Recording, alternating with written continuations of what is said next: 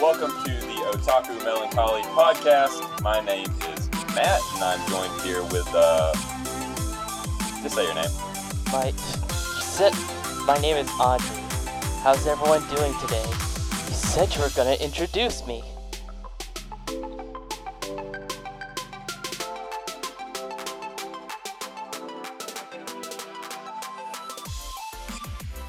Welcome to the Otaku Melancholy Podcast, the anime and otaku culture podcast that hopes you have had as much fun listening to it as we've had making it for you. My name is Maddie, and I will see you soon. Not here, but this is our last episode, and yeah. And I'm Audrey, and I will not be seeing you soon, but I will not be seeing you never. All right, so you're here. It's the last episode. By God, you better have learned how to read. If there's anything you took away from this podcast, I hope it was some decent ass literacy skills because there's no more no more mo- I'm not going to be doing this anymore. This is your last chance. This is your last chance to learn how to read. You This have is your to do it final now. exam. Yes, you've I we've trained you for this moment. We have trained you to read and you better not let us down. Check check the description of this episode for a link to a reading exam, and if you can't find it, I'm sorry, you've already failed. It's like the precursor to the exam to the exam. It, it's it's, you know. I it's was gonna s- exams all the way down. It's exams all the way down. It's like how the actual hunter exam wasn't really the hunter exam. It was the part after the hunter exam that was the hunter exam. That's kind of how it was. Anyways, it turns out we're an anime and otaku culture podcast, and so I guess we do talk about anime. And we have talked about anime for four years now. This episode will be coming out on our fourth year anniversary. We have spent four years with you, probably. Dang, we've we've had one whole presidency of anime reviewing. I, s- I see why why presidents get gray hair now. It'd be that way. Anyways, so it's four years, and this is our last episode, and Yeah. we're here to explore, redo a re-review of Eromanga Sensei, talk about how we've changed over the past four years with our anime tastes, how the podcast has changed as a whole, and really reminisce on this journey. It's kind of a podcast for you to see how we've changed, and a podcast for us to get some closure, I suppose. Yeah. Some of us have had more changes than others. Some of us have. I really did grow a lot of facial hair since 2020, and that's that's what happened, right? That's what you're talking about, isn't it, right, Audrey? That's what counts. Yeah, I'm impressed by it. You should we had be. we had an episode reveal for it too when it's like I have my first facial hair. And everybody was like, "Oh my gosh, Maddie is so stunning and brave." And I said, "I really am. I'm really changing everything for for fragile masculinity everywhere." and you had a thing too, but I guess it was. Just, I. I mean, yeah, it was it was just a little thing. yeah, everybody's fucking trans these days. Oof. All right now. You're my plus one in this community. I'm gonna have to simmer it down a bit. Listen here. It is not, why have two of my best friends done this? I don't. Is it me? Is it me? Is it me doing this to everybody? Is it you next? Who Oh, knows? oh shit. Well, we'll find we'll you'll have to find out in the Anime Brothers podcast where I will be becoming a host of. I've already recorded my first episode for it. Check back in four years when it becomes the Anime Sisters podcast. Earthworm is like I just needed the push, and it was, and that's what happened. Uh, but yeah, I'll be there hanging out afterwards. But I won't be here where I won't be here on the shitpost podcast, you know. So that's kind of rough. you know, where all of our recommended uh, listens are related to other hentai podcasts, and where we get promotional requests for for fleshlight masturbators. You know, this podcast. Yeah, let's talk about that for a little bit. We're gonna do for our introduction. We're gonna talk. We're gonna reminisce a little bit, then then shift over to the podcast pro or talk about the mm-hmm. anime and the podcast proper. But I would like to say that while doing this podcast, I've had the pleasure of working with some some with with a few things, a few a lot of things. But one of the ones that I really had to like look inside of myself was when we got an email about, "Hey, Do you want to hype up sex toys on your podcast? We'll give you a sample. And I stared at that email, and Audrey was on hiatus at the time, or like on her big hiatus, and I said, "Do do should I do it?" And Audrey was like, showed me a foot thing, and I was like, "Oh no, not my Yeah. brand." this was a this was labeled a succubus masturbator and it it, it is a foot shape with a with a uh, with a insertable sleeve inside the sole of the foot i don't doubt that's somebody's thing No, but absolutely not. what a thing to see in real life And I thought I'd seen the worst of it when I got this email. Props to these people, not hating on them. Hey, everybody's got to make a hustle somehow. But there was stuff like get the pregnant, get the pregnancy, eh, the pregnancy um cock sleeve. I don't remember what they're called. masturbators or uh, wearables or sleeves Yeah, and I I said I, hey, the website's expensive to keep up. Should I do it? And then I stared and said, damn, I got a little, I've got a little bit of a on brand thing, I guess. looking through all of that, most of it was pretty on brand, but the further I got into it, it started to be a bit too otaku, if you know what I mean.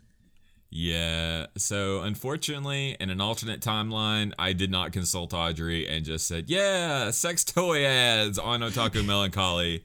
And we would be in the middle of an episode and say, all right, let's do an ad break. And then we come back, me none the wiser, only to listen back to the episode. Thank you to our sponsor, Footsie Tootsie Fleshlights. Oh, could you absolutely imagine it? I have to put on my my my salesman voice, going, "Hey, it's Maddie here, and today I want to talk about the Foot Ussy." 9000. I'm really excited about this brand and I hope you'll go and check it out because they're doing a lot of interesting things in the sex toy economy. I really just want to hype up the pulsating action on this thing. Amazing. Love it. I hope that you'll check them out and use our code melancholy to get 10% off your Foot Ussy. I just thought of a, a better name than the one I made up. The What? Okay. the the footsie pussy. Ooh. yep, alternate timeline. That happened though. So we started this podcast in 2020 because basically it was, and I, I always kind of like have a weird flex about it. Like I'm like, we did this before the lockdown. We are not part of the pandemic that happened. We mm-hmm. just capitalized on it.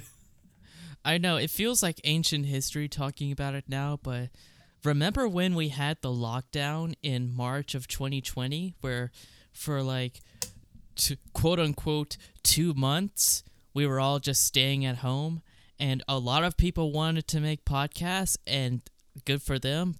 I'm glad they did it. I'm like, this is me being this is me being genuine. Like a, a lot of our podcast friends started in March. We started it in January before like while there were still whispers of COVID going around. I'm not saying. I'm just saying. I would like to say uh, that technically the Anime Brothers st- uh, started before the lockdown. Mm. Yeah, there you go. Well, a lot of them did, and you know, it was just not a better time. There's a lot of positive things that came out of people having that time, and we're not hating on that by any means. Like some of the some of the better podcasts started around this time, and hey, I mean, obviously, there's something to be worked with that pandemic magic, I mean, there was definitely a lot of time to fuck around and find out. and we sure did. Because remember, we were so we were both in lockdown, and I said we could record episodes twice a week, and you, the unspoiled blemish on your anime watching uh, mind, said that's a great idea. And then I said let's watch bad shows for fun, and you said okay. And then by December, you said no more. I th- I think the thing that did it was after s- seven months or so into the year, I finally had to start looking for a job, and when I didn't have all the hours of the week to just watch anime and play Gameu and do this recording, it beca- it started to get a lot tighter in Yeah. schedules, and it only went downhill from there. Yeah, see, the thing about it was when we started really doing this and I had to go back to work and around like I think October. Mm-hmm. I still while I was doing this, I was still always at work going, what will we cover next on the podcast? What will we do next to the podcast? So the podcast was kind of like this hobby that I was hyper obsessive with when we started out. Like I'm still I'm still hyper I became hy- less and less obsessive with it as time went on. I think around 2021 I really got kind of at the end of 2021 to like middle of 2022 I got burned out because I was kind of doing this thing where I was comparing my successes to other successes and it really made me kind of feel down about myself. And so that was kind of a weird hurdle for me to climb up from.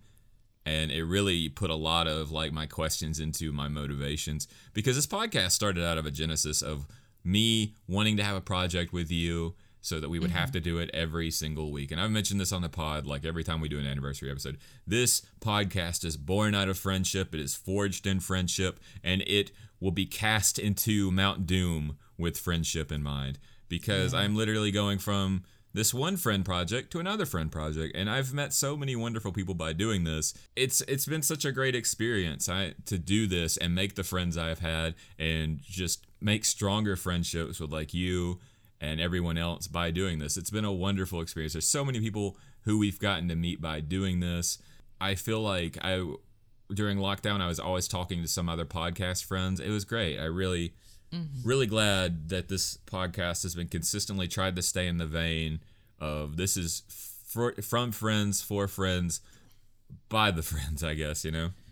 And like even long before we started this podcast, you had this uh this desire, this dream to do a podcast show. I even helped you with uh, a prototype podcast we had that I will not be mentioning by name for personal cringe reasons.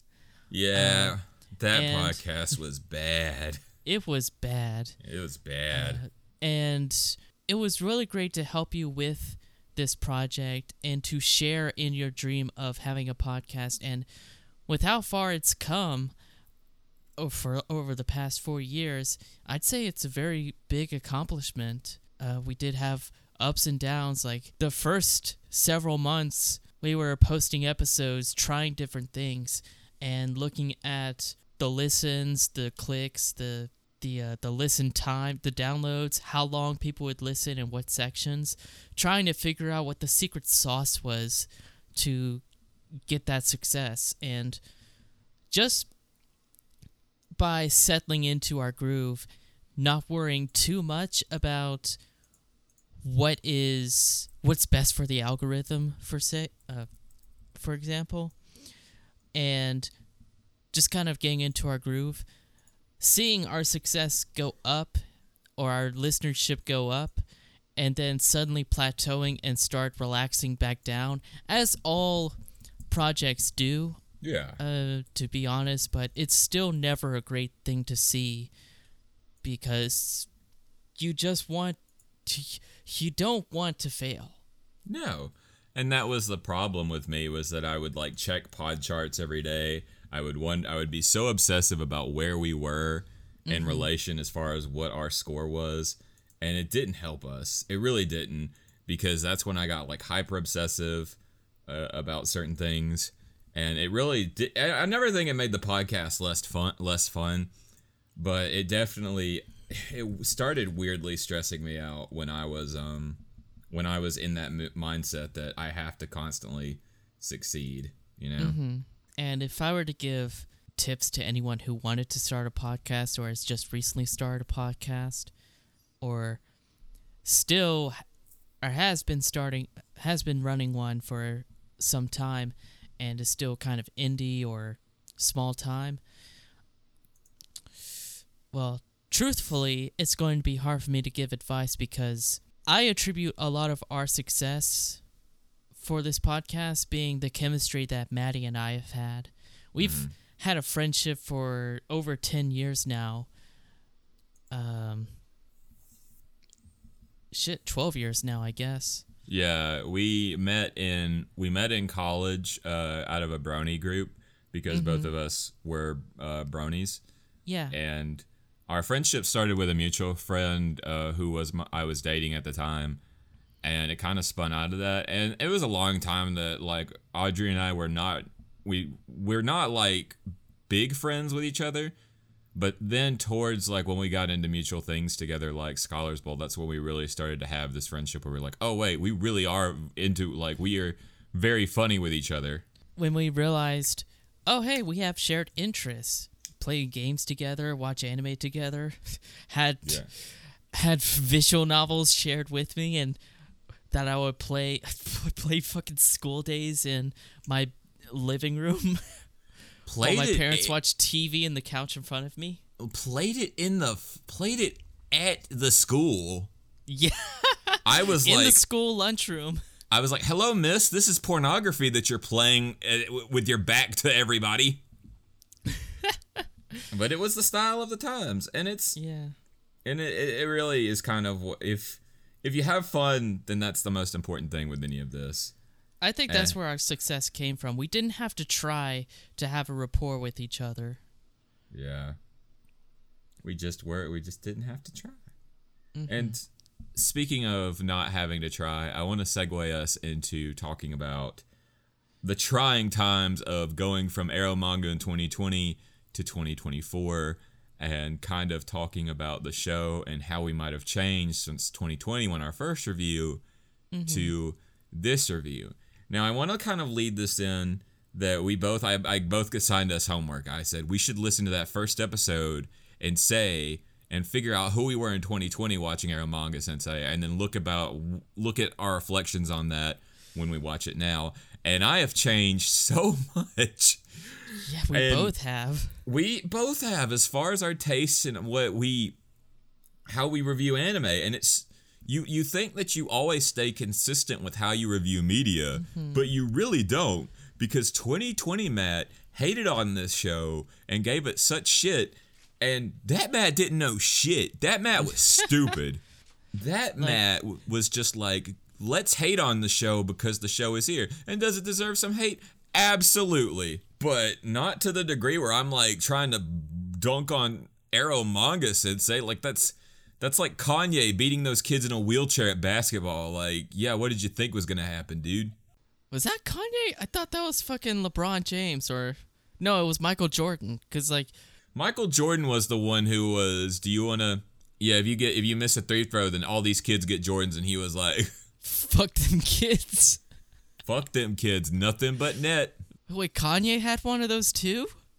Yeah, I mean, like, would you believe of the three, you would think Kanye would. Hey, let's, let's stop talking about Kanye. I miss the old Kanye. Uh, 2020 Audrey was such a sweet summer child. Like, Eromanga Sensei was at the time my first introduction into bad anime because I only watched good anime that I would want myself to watch. And if I didn't like it on the synopsis or in the first couple episodes, I wouldn't watch it. So hmm.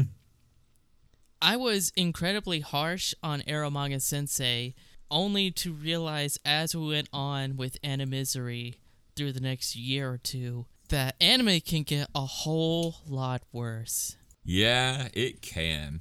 Because looking at it, looking at Eromanga Sensei and rewatching it, you know, because I was the same way. I would hate watch stuff for sure. I would hate watch anime, anime that people said was bad just because, you know, it was a fun thing to do.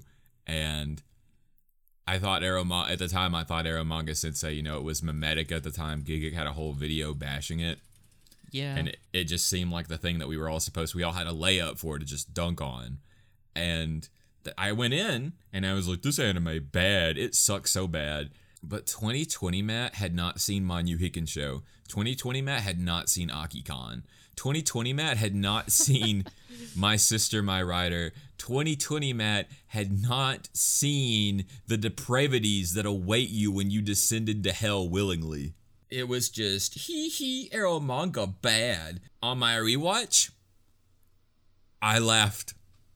I laughed a good bit. Am I am I is it am I dying? I I don't know. Maybe maybe you you've realized Eromanga is not so bad. Maybe you pull a Thanos. Perhaps I was too harsh on you, or judged you too harshly. I really did. I really did look at Eromanga and said I was too cruel to you. Mm-hmm. I was too mean, too, and I wasn't as big into siscon anime at that time either. I knew I kind of liked it. I liked it as an idea, as a, a, a smut genre, but I don't like seeing it in execution. Like I have anime that I have since reviewed far lower than Eromanga Sensei, like Akikon, as you mentioned, Manu Show was god awful. Redo of Healer was a blight Oh, upon forg- our world. I forgot about redo.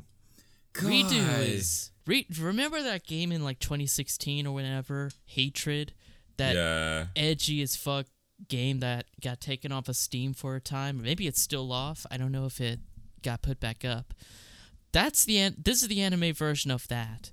This is just someone's high school black trench coat fanfic of how they would be super cool and save his world from the mean jocks and get back at those mean girls who bullied him.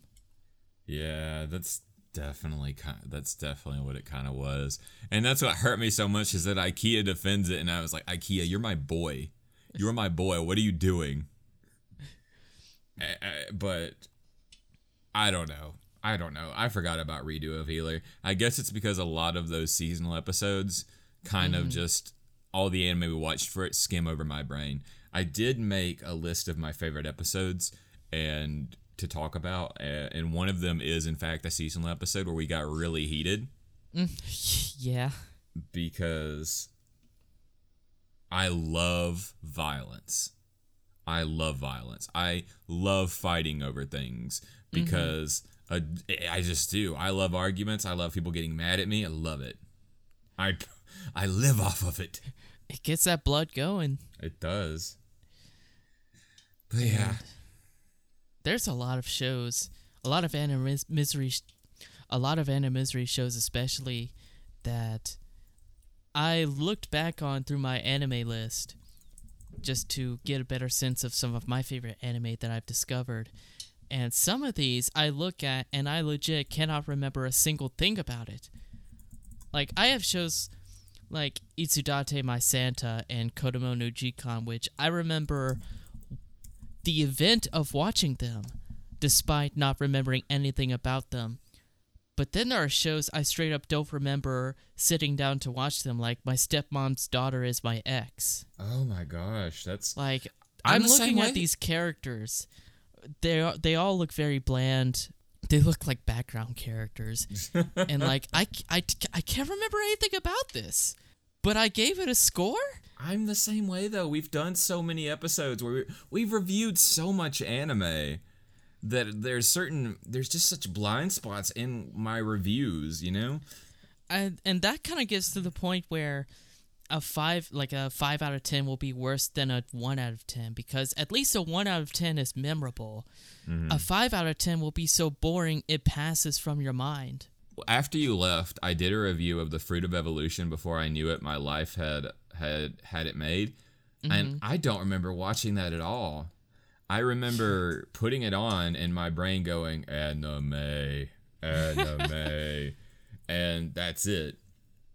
And it's so there's just so much that we've covered that I'm amazed that we covered as much anime as we did and not just do more discussions. But every time we did discussions, you were like, ah, fuck, I'm not doing a list. yeah If if I was supposed to do a list, I would have had notepad. I would have had a notepad built in my arm. so if we were to talk about our changes of opinion of Eromanga Sensei specifically from our first watching to now, I would say my view of it has actually gotten worse because I have a different lens to view it through. My view of it has actually gotten worse. Uh, not because the show has changed or my attitude has changed, but because I'm watching it through a different lens that I would not have had before before realizing I was trans. Like there was I don't want to call it male gaze or male privilege because I don't want to give the impression that there are just some things a certain type of person don't realize, even though that does tend to be the case. But when looking at this show as a woman instead of as a man, and seeing how characters I'm supposed to identify with are depicted and treated, and how characters I'm not that are beyond my target audience, like, all right, let me rephrase this. Like seeing these characters who are made for our target audience that I am not a part of, it is a much different experience seeing how the people who create the show, like even looking past the veil of the show, looking at the people who made it and how they're making it and why, uh, seeing the decisions that would have led to these moments. For example, when Sagiri is practicing greeting her brother coming back from the beach trip, the beach arc. The beach arc. Coming back from the beach trip, and the first shot we see of her is a upskirt panty shot from behind and then we go to her face to see what she's doing how she's practicing. And it's moments like those that previously i would have glossed over and or maybe just dismiss it as oh that's lollybait that's that's just sh- that's just anime being horny. Now i'm a lot more harsh to it so it's uh it's definitely something that's carried with me as I've watched anime and it's one of those litmus tests or com- or comparison tests or like those little art pieces some artists make where they compare their art from certain years ago to how it is now. Like you don't see the progression, but you do see the difference when you look back. And like I would not have noticed the progression um from my anime career these past four years, but rewatching Eromanga Sensei and listening to my first review of it, yeah, a lot has changed. Yeah, so I'm kind of in the same boat as you, not really, because actually, let me redact that entire statement and restart the statement all over again. I am not like you. I am not like you at all. After seeing the worst that anime has to offer, after seeing the cruelties of anime where it looks like a characters are clipping through the wall after seeing stuff like just straight up pornography attached to anime and said, "Yeah, anime, you love it." I really looked came to Eromanga Sensei and said, "I see what you're trying to do. You're trying to have a cute little sister who's got a little bit of lewdness."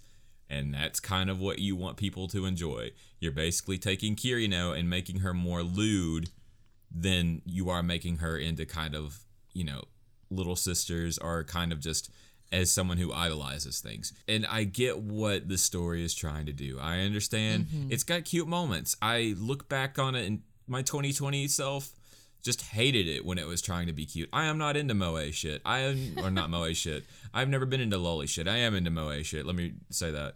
I I'm just not into little girl characters. I yeah. I'm not into it so there's nothing in here that is sexually gratifying for me. There was not a single moment where I had I could even process having my hand on my PP for any reason. I just looked at the show when it was trying to be cute and said, "Okay, that is kind of cute." But when it yeah. did stuff like the final episode where it's let's have Twister and let's have them look at porn. I mm-hmm. said, if you had ended on episode 11, I probably could have forgiven more of this but you didn't, and that's kind of unfortunate.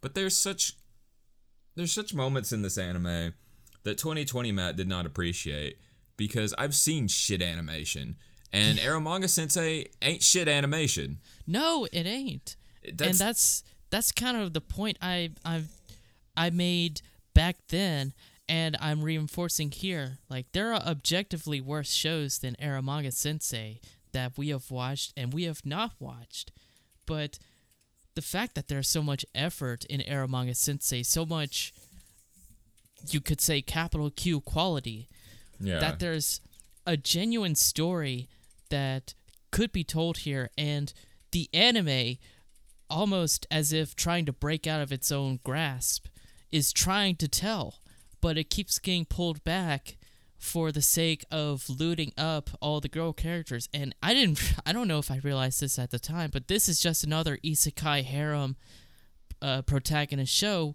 without the isekai. I mean, to, to your effect, yeah, I could I can see where you're coming from on that. this character Masamune is very bland. He is basically his only personality trait is that he really likes Sagiri and he wants to be a writer. And yeah, I get that these kind of stories are meant for somebody to step into and say, "That's me. That's my little sister. I'm so I get where Masamune is coming from," says this person who is very bland and uninteresting. Mm-hmm. But I unfortunately cannot self-insert. I like little sister characters. I am a fan of siscon storytelling, but I do not. I did. I, I don't like Sagiri. I've got a figure of her, but I don't like her. I've got it for the fucking memes.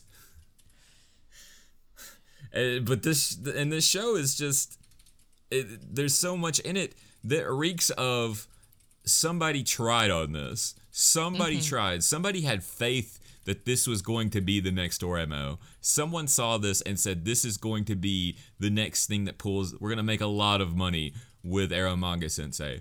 And to some degree, Eromanga Sensei is one of those shows that everybody in the anime community is aware of, like Arrow, like Oremo. You know. Yeah. So to some testament, they've succeeded.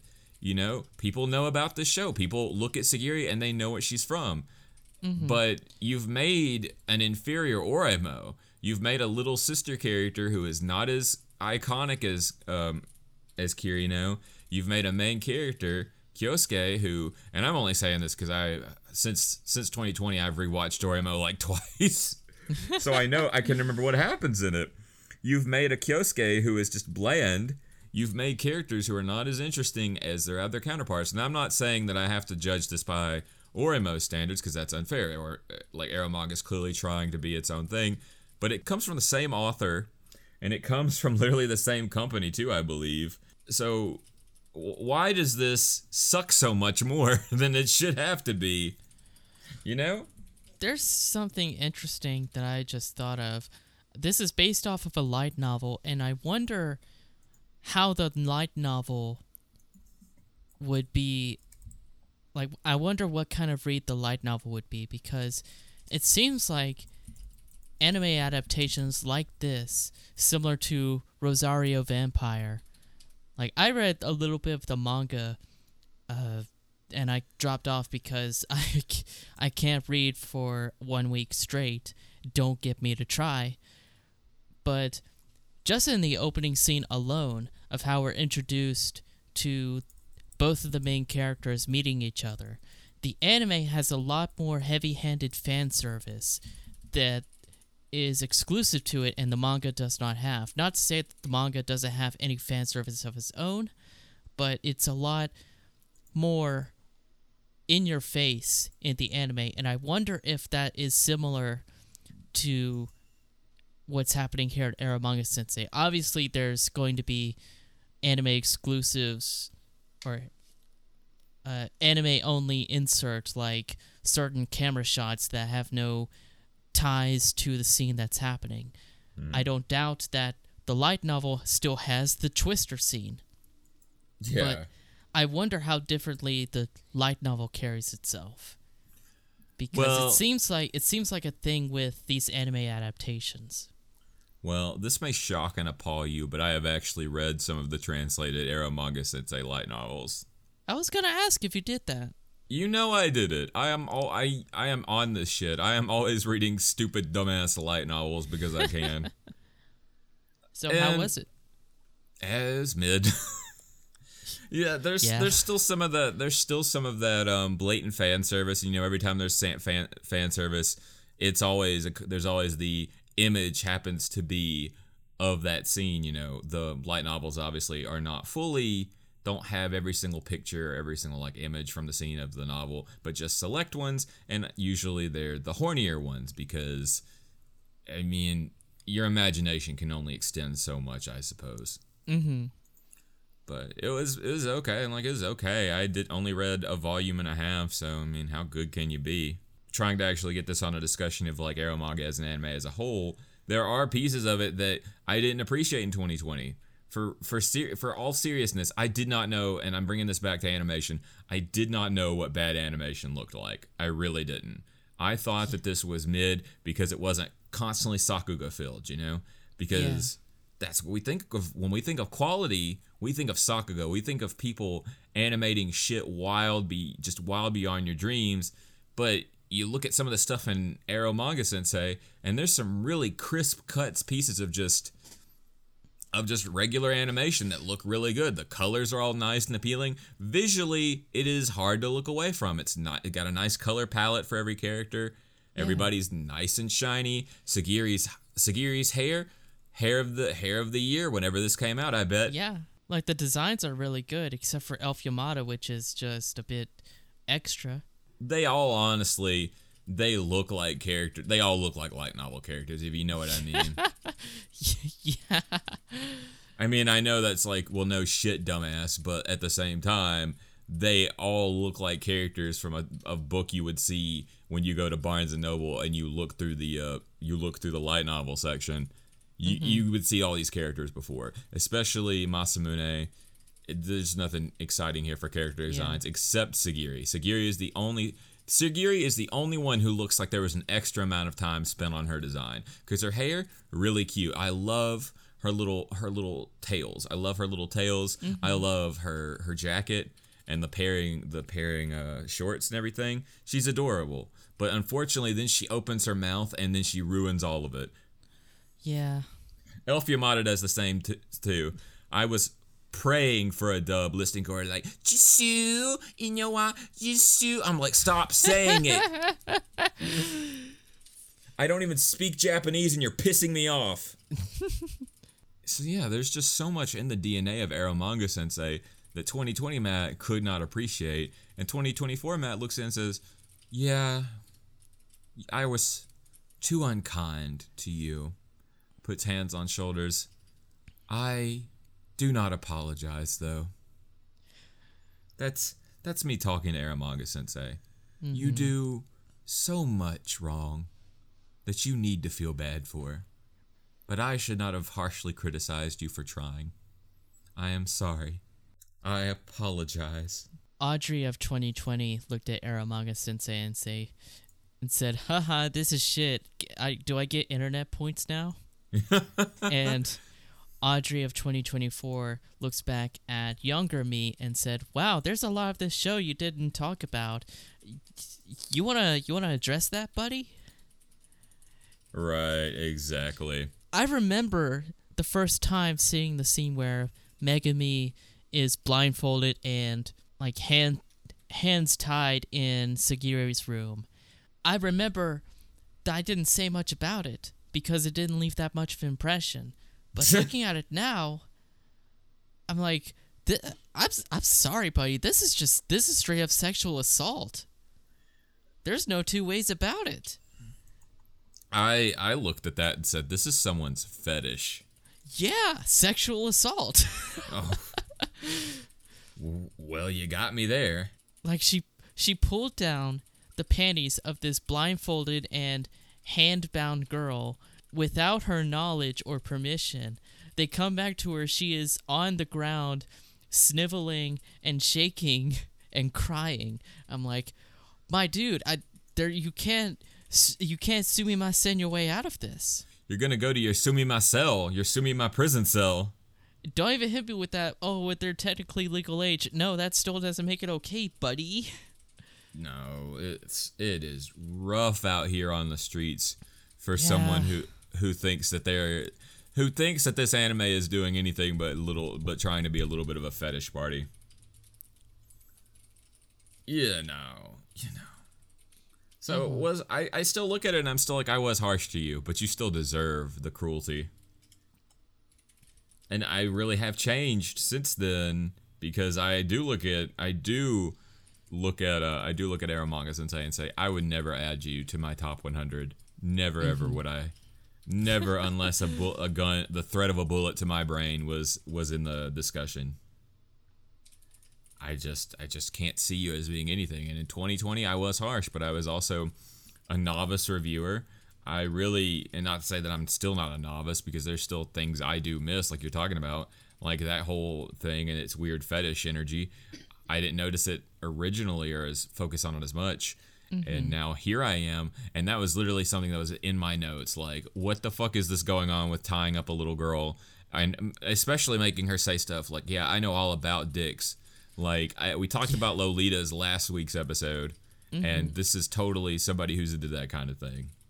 like yeah like let's pull let's pull the veil back the, let's pull the curtain back this is not this character saying this this is a writer writing this down and having someone speak these words because they thought it was a good idea to include this into the story Mm-hmm.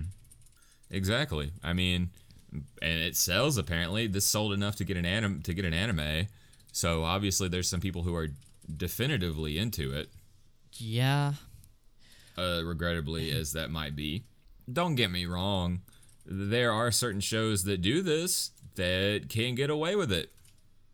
That can absolutely make me forget that uh, this is what I am watching is glorified. Uh, it's glorified, just fetish porn. This show just did not do that, and it did do it in 2020, and it's still not doing it in 2024. You know the late Marvel effect where just way too often the shows or movies will undercut any serious moment with a tiny quip or one liner? Yeah. Because God forbid we get too serious. Yeah.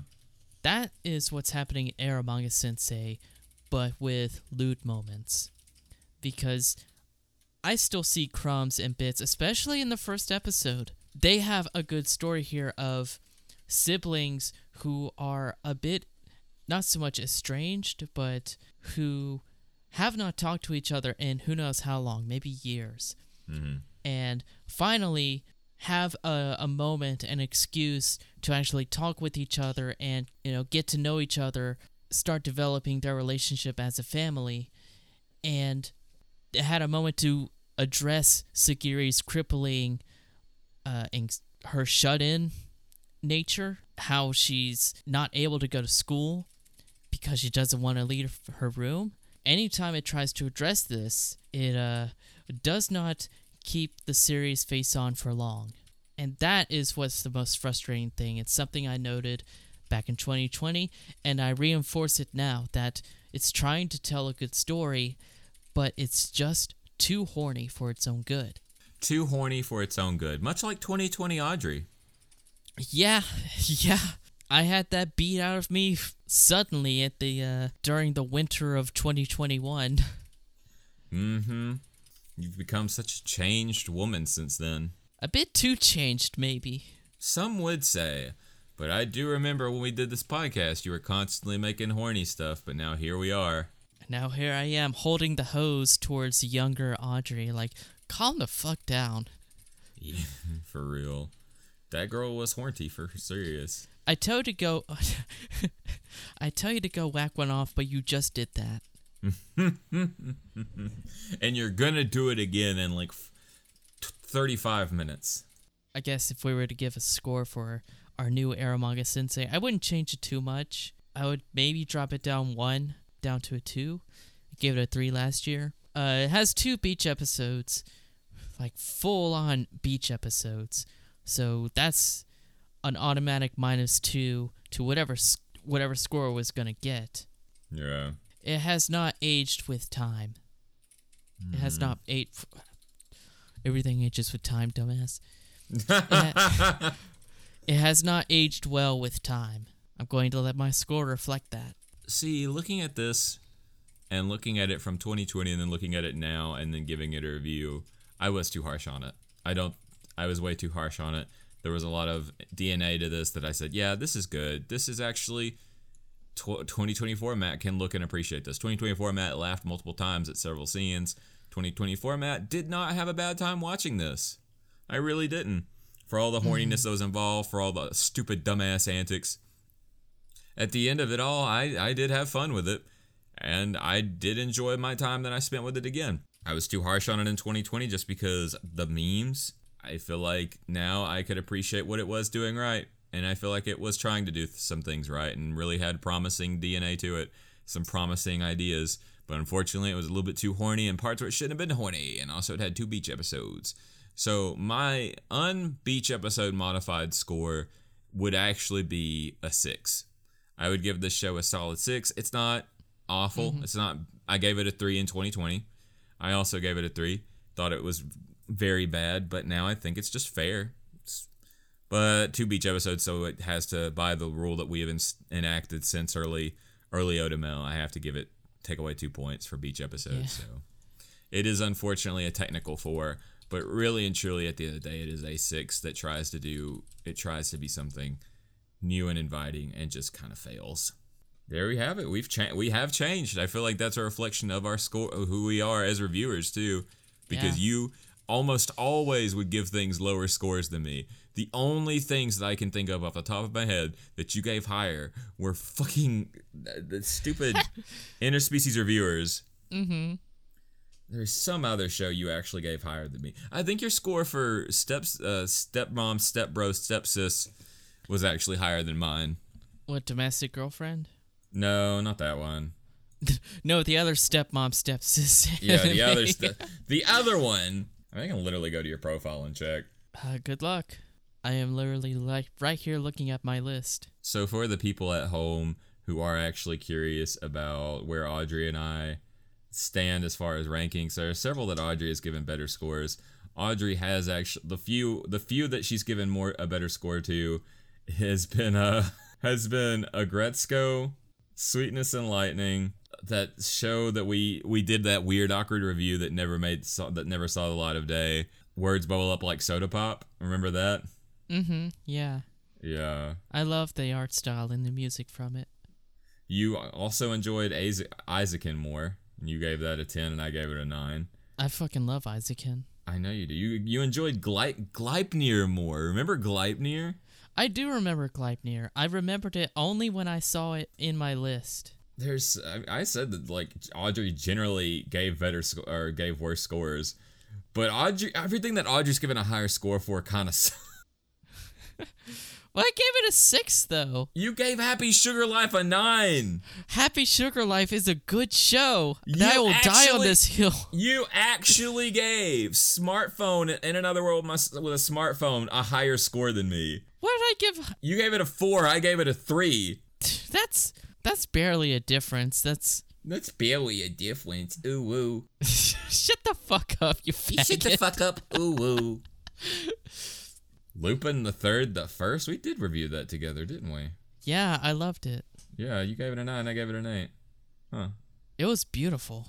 It was beautiful. That's what CG CG animation should be. I'm I'm just mm. I'm just at this point. I'm just going through this list, seeing because I thought we were fairly uh, fairly inconsistent, but it looks like there is an actual value. Audrey's mean value is a seven. Mine is a seven point five. So there you go. That's that's basically who we are. I have always, since this podcast inception, been the more forgiving, the more prone to say, "You you tried your best, Tamp." And I, the more critical. Yeah. And there's a lot of things that just looking through our past reviews, we've given the same score though, almost as if we're some sort of pseudo hive mind. I mean, friends for 12 years, we eventually get some similarities. Yeah, that's true. Fair enough. Fair enough. So speaking of some similarities, let's do let's wind into talking a little bit for for our own sake some of our favorite episodes that we've done. Yay! And this again, to in the favorite content that we've made as well. There's gotta be gotta be a difference. Again, if you're listening to this and you've been somebody that we collaborated, if you've not made it on either one of our kind of discussion points, then that's not because we hate you. It's just because we can't remember shit, and also we are fairly um, prone to forgetting how things went down. But I have made a list. Compi- I compiled ten of the episodes I love doing the most. The, half of them are collaborations, and the other half are solo stuff. I'm they're in no particular order either. I originally made I originally was like, let's make our top ten, and I said, oh no, people I know are on this list. Yeah, mine is the top 10, but they are also in no particular order. Yeah. Mine are either episodes or segments of episodes. Yeah. So do you want to go yours and then mine or one after another? Yeah, let's kind of just talk about one, and if we we probably might have some overlap too as well. So that's kind of a mm-hmm. great so. So I kind of want to say that one of my favorite episodes to do. There's actually two on here that are me without you episodes. and this one is one, and this one is the Yu Hakusho episode covering the chapter Black Saga with mm-hmm. the anime brothers and Alex from Antibodies. I really enjoyed the conversation. I always enjoy the conversations I have with with all three of them. They're all great peeps. They have been so supportive. They came on when you cruelly left me in the summer and didn't look back. Hey, I came back. Yeah, but you I had to be like, the show's over, wrap up, get in here, wrap party. But And honestly, I'm glad I came back for that. Yeah, it's been a lot of fun to kind of wind down and do this. But I watched this show because it was uh, it was Earthworm's favorite anime, and I kind of like if, if any of my friends have a favorite anime, and they're like, hey, this is kind of what something I like, then I'll check it out. Be even though being part of the Toonami generation, I never checked out Yu Yu Hakusho. I saw bits and pieces of it, and I thought it was like a brutally dark show, and didn't understand the appeal. Was a young child. Obviously, it is not as brutally dark as I think, except Chapter Black is to some degree and I had a lot of fun with with uh, with the discussion I had with all three of them. It was a very fun energy in that. I but I always have a fun. It's always fun with them, and I just am glad that I kind of gave Yu Hakusho a chance, and it was a great episode to really do. I do remember um one of the things that I, I think about a lot is JD's impersonation of a Southern person because it's so there's several bits from the, that episode that I, I that are just stuck in my memory banks forever. Like Earthworm saying, like at first I saw it and I was like, "Oh, gay," and then I saw it again and I was like, "Oh, gay." That's one of the funniest shit ever. Mm-hmm. Also, I just some of the funniest shit ever. Also, Alex does good JoJo impressions, so there you go. And that's just a fun episode. It was really fun. Oh, nice. One of my favorites was actually a segment from one of our earliest episodes. Do you re- remember Osama Weiskun? Oh, fucking Osama Weiskun, the stupidest shit where I was trying to fill up, I was trying to fill up space. It was a fun segment that we never carried out into another episode, or maybe we did, and I don't remember. But I liked the idea of it, and the story that we got from it was it was it was so bonkers that I could see it actually being done. What was the quote that? What was the quote from that that we were like for longest time memes? If you want, li- if you want liberty, you follow me. Death to all others, or something like that. Uh, it was like vote for me if you if you want to live or or something like that. Hey, it's Maddie here from the future, telling you that the actual quote from that episode is You voted for me with your hearts, and you'll vote for me with your minds too if you want to stay free, by the character Osama Weiskun. Uh, there you go, in case you cared. Yeah, it was a memetic line. We honestly, this was an AI dungeon. This was in 2020 before AI really became something you have to dread in your modern day life. Mm-hmm.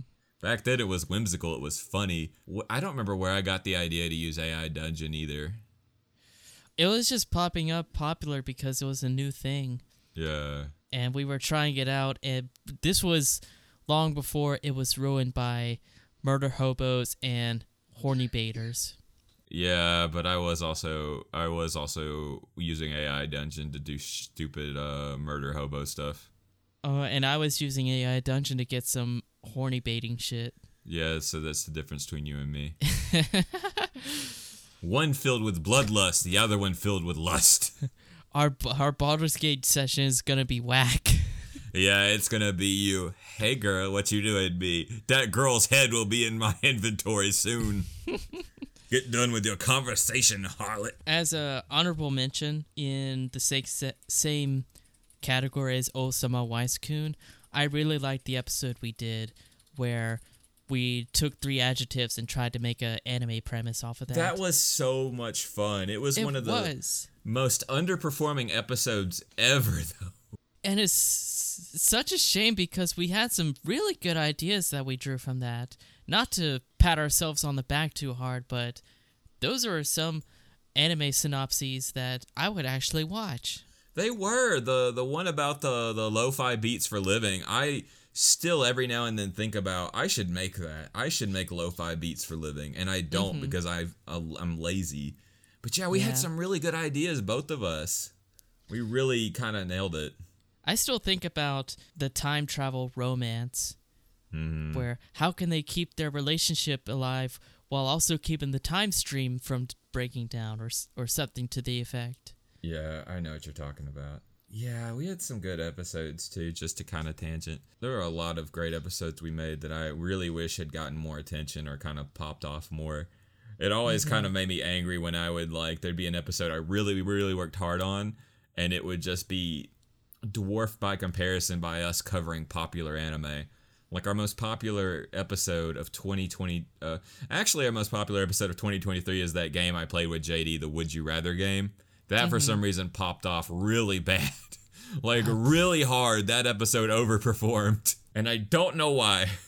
And that was the trouble for our first year or so of the podcast is we could not figure out why an episode worked and why it did not. And we eventually had to just let go of trying to figure that out and do content, you know, we enjoyed. Yeah, because we always did this shit where I was like, we need to make something that people will like. And then people would be like, hey, you smell like dookie. And I said, oh, well, I really tried, didn't I? Just the episodes that always popped off were such a mystery to me. But like I said, the ones that were about anime of the time always did really well. Like Cyberpunk Edge did crazy numbers. And I think that was me just dick riding on um on on Cyberpunk the entire time. I'd still I dick mean, ride it on was Cyberpunk. a it was a good show, good episode. And speaking of good episodes, I am the segue master. Have you noticed that? I am so good at segues. Uh, one of my other favorite episodes, and I loved when we did games and shit. My other favorite episode of mine, like mine, is was the anime quiz bowl one. That was so much fun, and it was. I wish we had saved it for later. You know, like we had done another round and we actually had people popping in our Discord because Yeah. that would have really raised the stakes. Because at the time it was like our fifth episode in, you and I were both quiz bowl nerds, and I found this quiz bowl guide. And originally I found one that was stupid hard. that and another and this one was like by college students for college students and we really did well at it and it was a lot of fun although at the end at, at the at the halfway point you kind of just gave up. Yeah, I think I remember that because I wa- I was not a seasoned anime veteran as much as you were, or yeah. I think Lucas was the referee at the lucas time. lucas was and lucas kept horribly mispronouncing things and i got really mad at them because they said something was wrong and i knew it was right and i told them to get off my dick i remember yelling it so loud that my uh, roommates at the time heard it.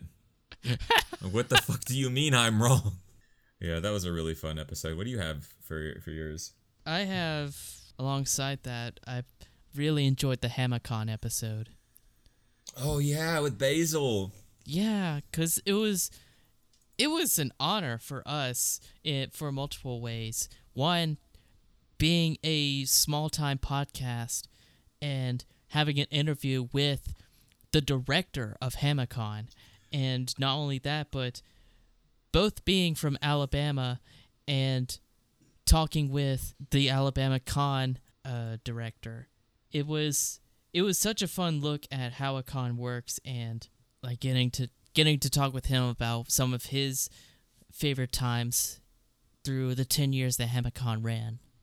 Yeah, it was really exciting. I remember before the record, you and I, I had to record at the time. It was deep COVID, so, and I had to record it someplace else due to personal reasons. Mm-hmm. And I remember me recording in this big old empty room, scared that my audio would sound terrible. And Basil was such a nice person, so kind and understanding. Great guy, has his own podcast called The Awesome Cast. That's OSM Cast, and that's something for you to check out if you want to. I'm so mad at how good that name is. Um, me too.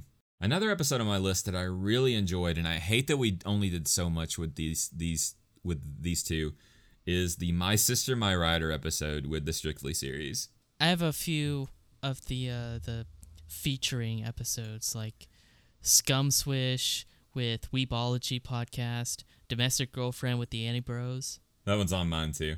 Mm-hmm.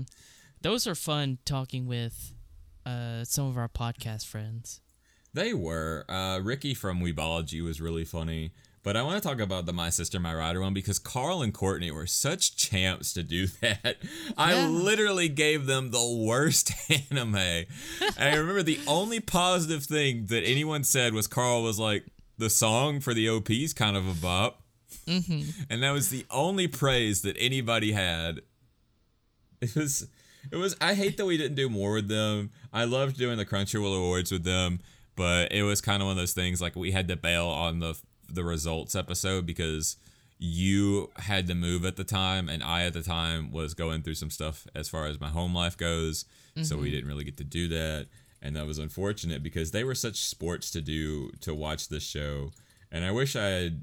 I, I really wish I'd taken the time to invite them on more because they were so they're such fun people and they're just so such good sports really and truly. I know that sounds like I'm being gun to say be like they're such good sports, but that episode was a lot of fun, especially just because it was the shittiest show ever. like my god, that was the bottom of the barrel. I think that was a unanimous like one all across the board. But that episode did introduce me to the Strictly series, and I the, the few times I listened to their podcast because I don't reserve time to listen to podcasts for myself. But the few times that I did, I really enjoyed their podcast. It's so well done, so well produced, and they're they're such good hosts for each other and for that show.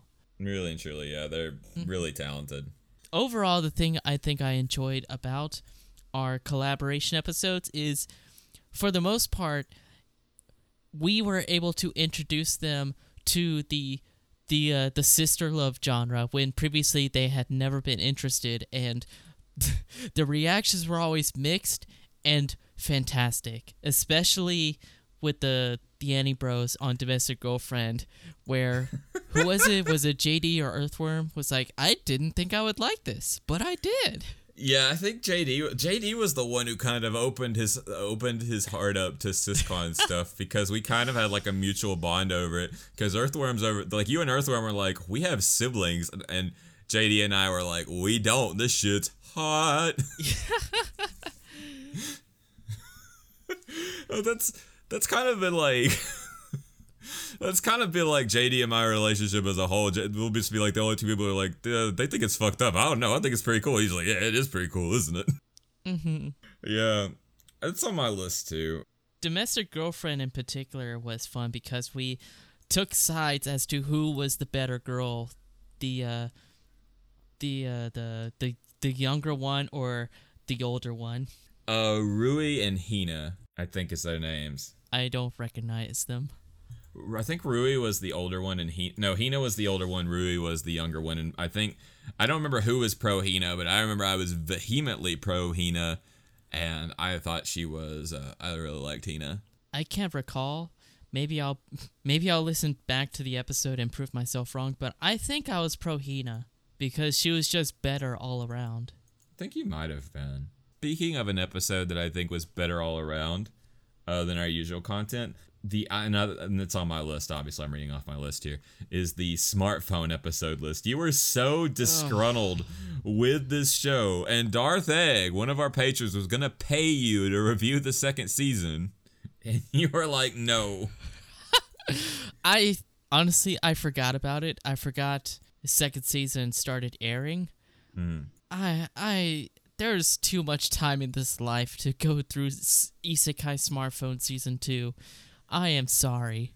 You should have done it. It would have been funny. It would have been funny, but I forgot. Oopsies, I forgot. But it was it was such a fun episode though. That came like where one of our favorite my favorite personal memes between us was the fucking egg in the oven. Is that what that episode's It was. That's the episode that the egg in the oven thing came from. I love that bit. It's my favorite bit. It's such a good bit. I think it's kind of the bit the you're gonna bake an egg. I mean bacon eggs, and I was like bacon egg. You're just gonna put it in the oven, and then bow, it's done. That's such a stupid bit. in the whole episode, we were talking about how Soma, Soma like was like, "Here's my magic, yeah, yeah, magic, scrat, scrat." and we were both in awe because I think we at the time obviously were we are distanced from each other, so we would send each other meme shots from episodes. Now I remember both of us were like, "Did this motherfucker just pull out a gun? Did he just go gun magic?" That episode was fun. Mm-hmm.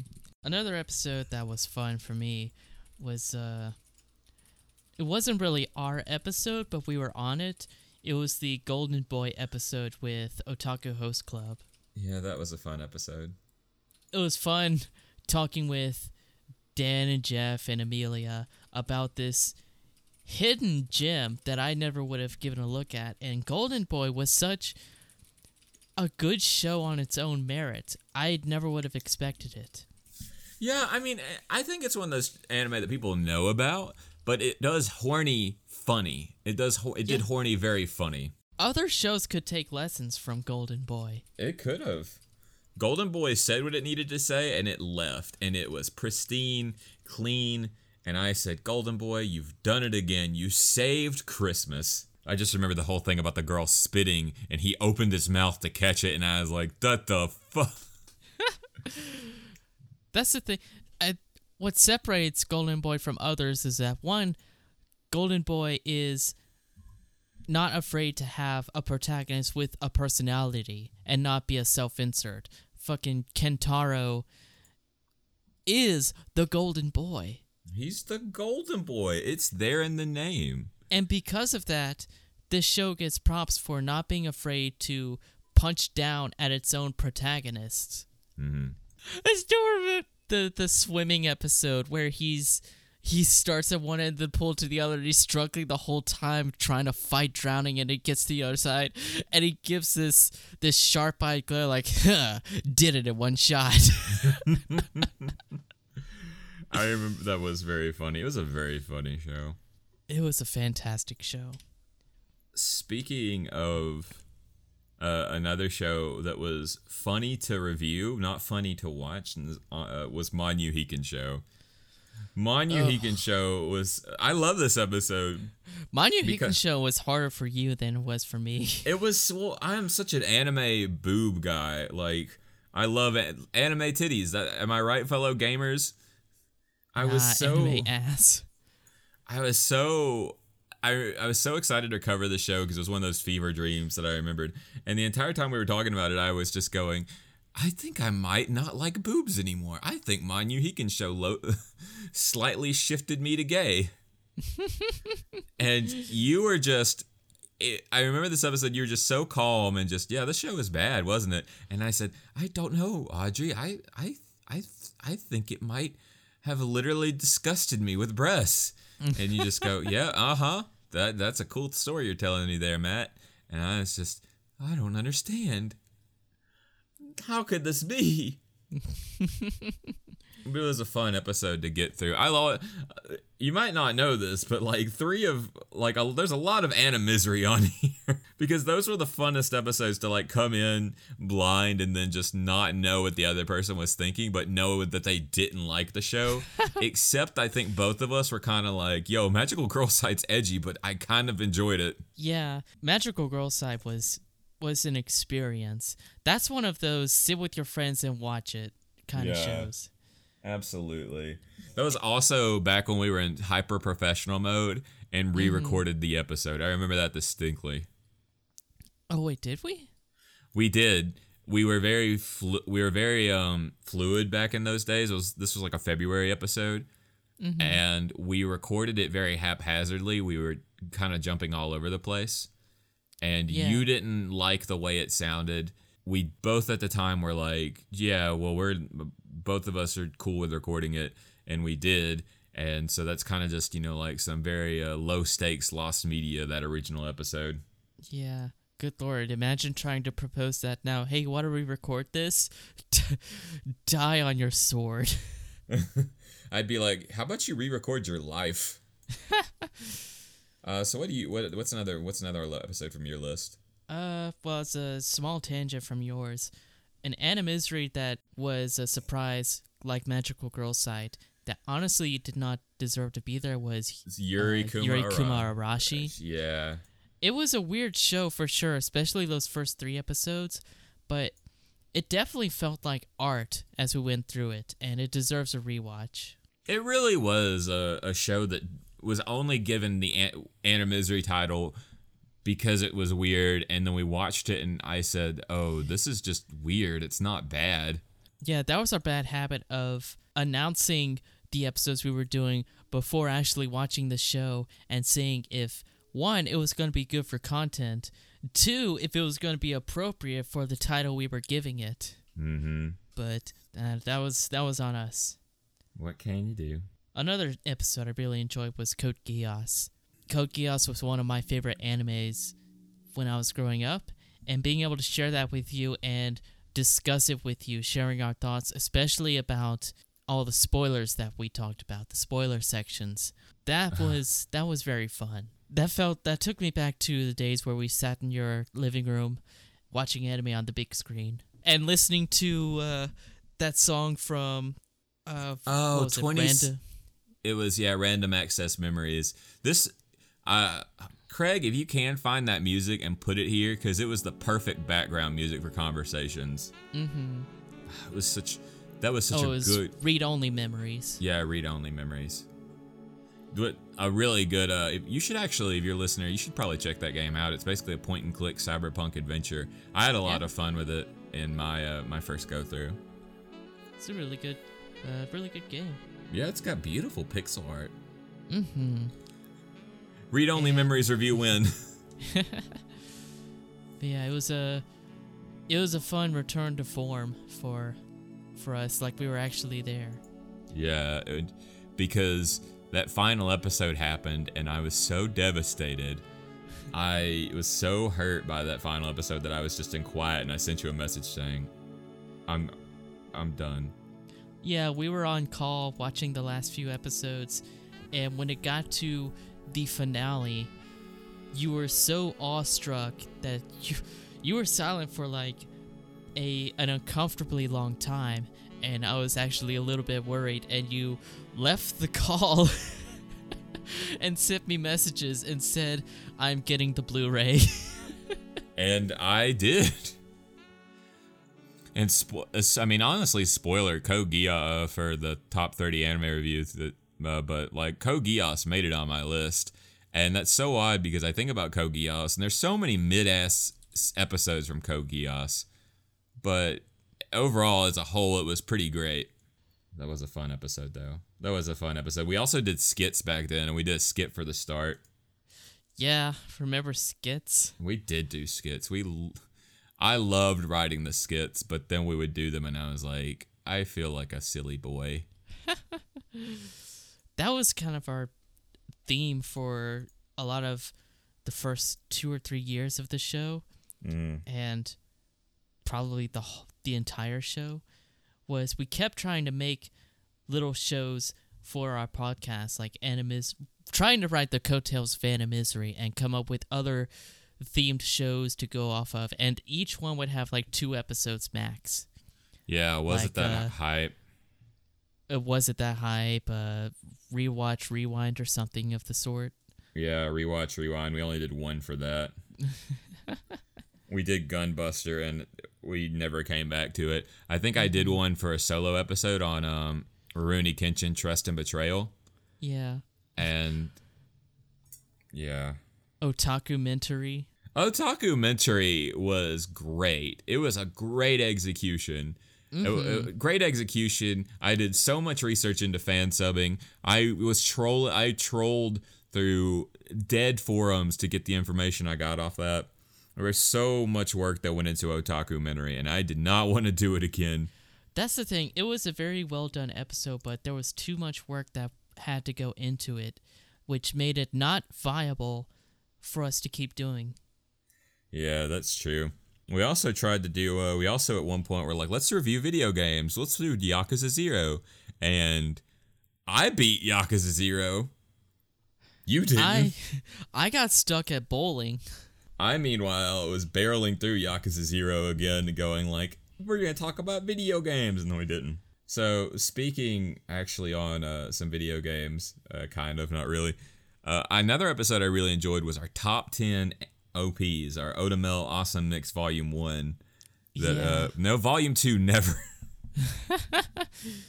that was a fun episode to do. I'm really glad. Uh, the editing on that episode is phenomenal. I love the way that episode turned out Mm-hmm. as a whole, I feel like we had a lot of great discussions on it. It's one of those things I love. I love when people talk about OPs and about the silly memes of OPs, like falling through the sky, characters fighting the air in the sky. You know, people, yeah. Characters lifting their hands up to the sun. You such anime OP bullshittery that's so fun to see. Tropes in the OPs. OP tropes are just fun. Tropes. Tr- tropey, why don't you trope these? Yo. Yo, but yeah, that was a fun. That was another. That was a fun episode. I'm glad that we did that. Uh, this one is more of a collection, not a particular episode itself, but a theme that we did. I liked both the watch list roulettes that we did, a- another show idea that we only did two of, but, or Um. two, two or three or so, or something of the sort. We we did three. We did we did um my stepmom's uh my stepmom's daughter is my ex. yeah, we the one I can't remember. We did High School of the Dead, and we did uh Requiem of the Rose King. Technically, we tried to do Requiem of the Rose King, but that was one of the few anime that both of us couldn't get through. mm-hmm. Did we do Barakamon? Was that uh watch list roulette? No, that was a listener request. Oh, okay. We did a lot of great shows with listener requests, like Principal, Princess Principal, uh, Defrag, Barakamon, obviously, Poco's Udon World. I remember loving that show. Yeah, Poco Udon World and Princess Principal were were uh, surprising hits. Not surprising because I don't expect our listeners to have good uh, good picks. Well, you've But- seen their taste in anime podcast, so what? I mean, there you go. Yeah, Princess Principal is not a show I would have considered until watching it, and I'm glad I did. Poco's Udon World, I initially would not have thought anything about, but we watched a lot of those daddy daughter anime like Sweetness and Lightning and Barakamon, and that opened me up. Oh, what was that other one? Kakushigoto.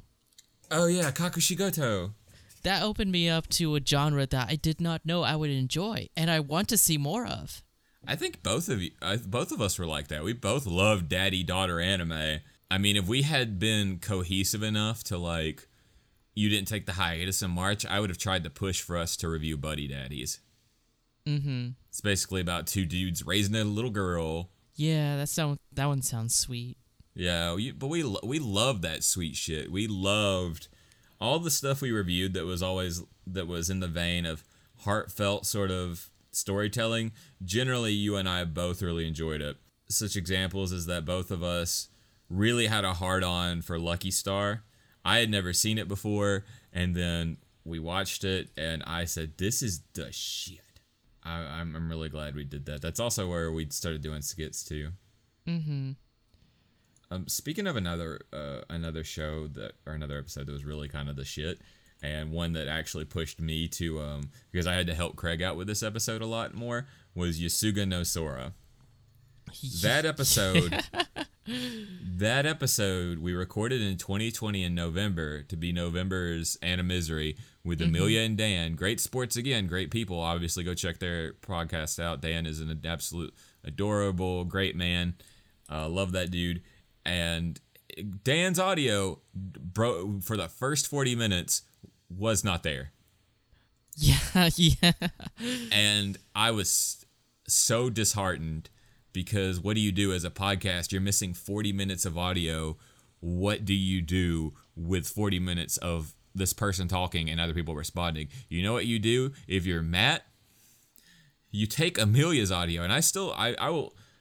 I I I love the I I flex on this episode because I helped so much with it, and I want mm-hmm. people to know I I worked that shit to oblivion and made myself deaf from it. You take Amelia's audio, you amplify it to the highest degree so that you can hear Dan talking because Amelia's setup kind of left uh, kind of left with an echo so you could hear other people talking. You do that when Dan is talking to hear what he's ta- saying and then put in notes throughout the episode saying, Dan said something about this, Dan said something about that, Dan said something about this, and splice everything together that way, and then you can salvage an episode. All the while, every now and then you forget that Amelia's about to talk and then you get blasted in the ear. Mm-hmm. Yosuga no Sora, now with closed captions, annotated version. But it was such a fun episode. There were so many bits in that that we were we quoted afterwards that people couldn't get, like shitting yourself in Shinjuku Station, mm-hmm. and Donkey Dick Dan. oh, good old Donkey Dick Dan. Good old Donkey Dick Dan. it was like it was like uh, you said something in that episode too that stood that kept with me for a while about that they were just doing it in the front door on the floor like animals. It was such a fun episode, and I loved every episode we did with Otaku Host Club. This one didn't have Jeff in it, and that's Mm-hmm. unfortunate because Jeff also a great guy, really chill. But every episode we did with Otaku Host Club was really a whole lot of fun. Uh, another episode week you had to take a hiatus or take a break from. I did the Junji Ito collection with them, and it was Mm-hmm. kind of an interesting discussion because Jeff was being really nice to Junji Ito collection, and Amelia Dan and I were absolutely not letting it not letting it have any successes. Yeah. And there's so many episodes we did with them. They were our first collaboration. I remember what happened with that was I was I was in my sulky state. I was in my sulky state going, "Why aren't we number 1? I'm the mm-hmm. best anime podcast. I put in I did a whole 5 minutes of research. I sniffle sniffle." and I was checking the Apple podcast charts as you do because you are very want to destroy yourself, and they mm-hmm. were number two. And I said, "Damn, their logo looks great." Because it was their old logo, their the one that Amelia did of them dressed in actual like host club uniforms. It was such I love cool. that logo. Me too. I hate that they got rid of it.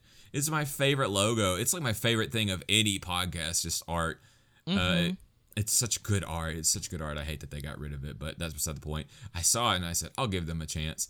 And I listened to them and I was like, oh, they're just, they're about as new as I am. I'm going to Yeah. go message them on Instagram and tell them how much I like their stuff. And I did, and Amelia and I, like, I did not know Amelia was the person behind it. We talked and talked and talked and kind of became friends. And eventually it was like, hey, we should like team up to make an episode together. And we did, and it was a whole lot of fun.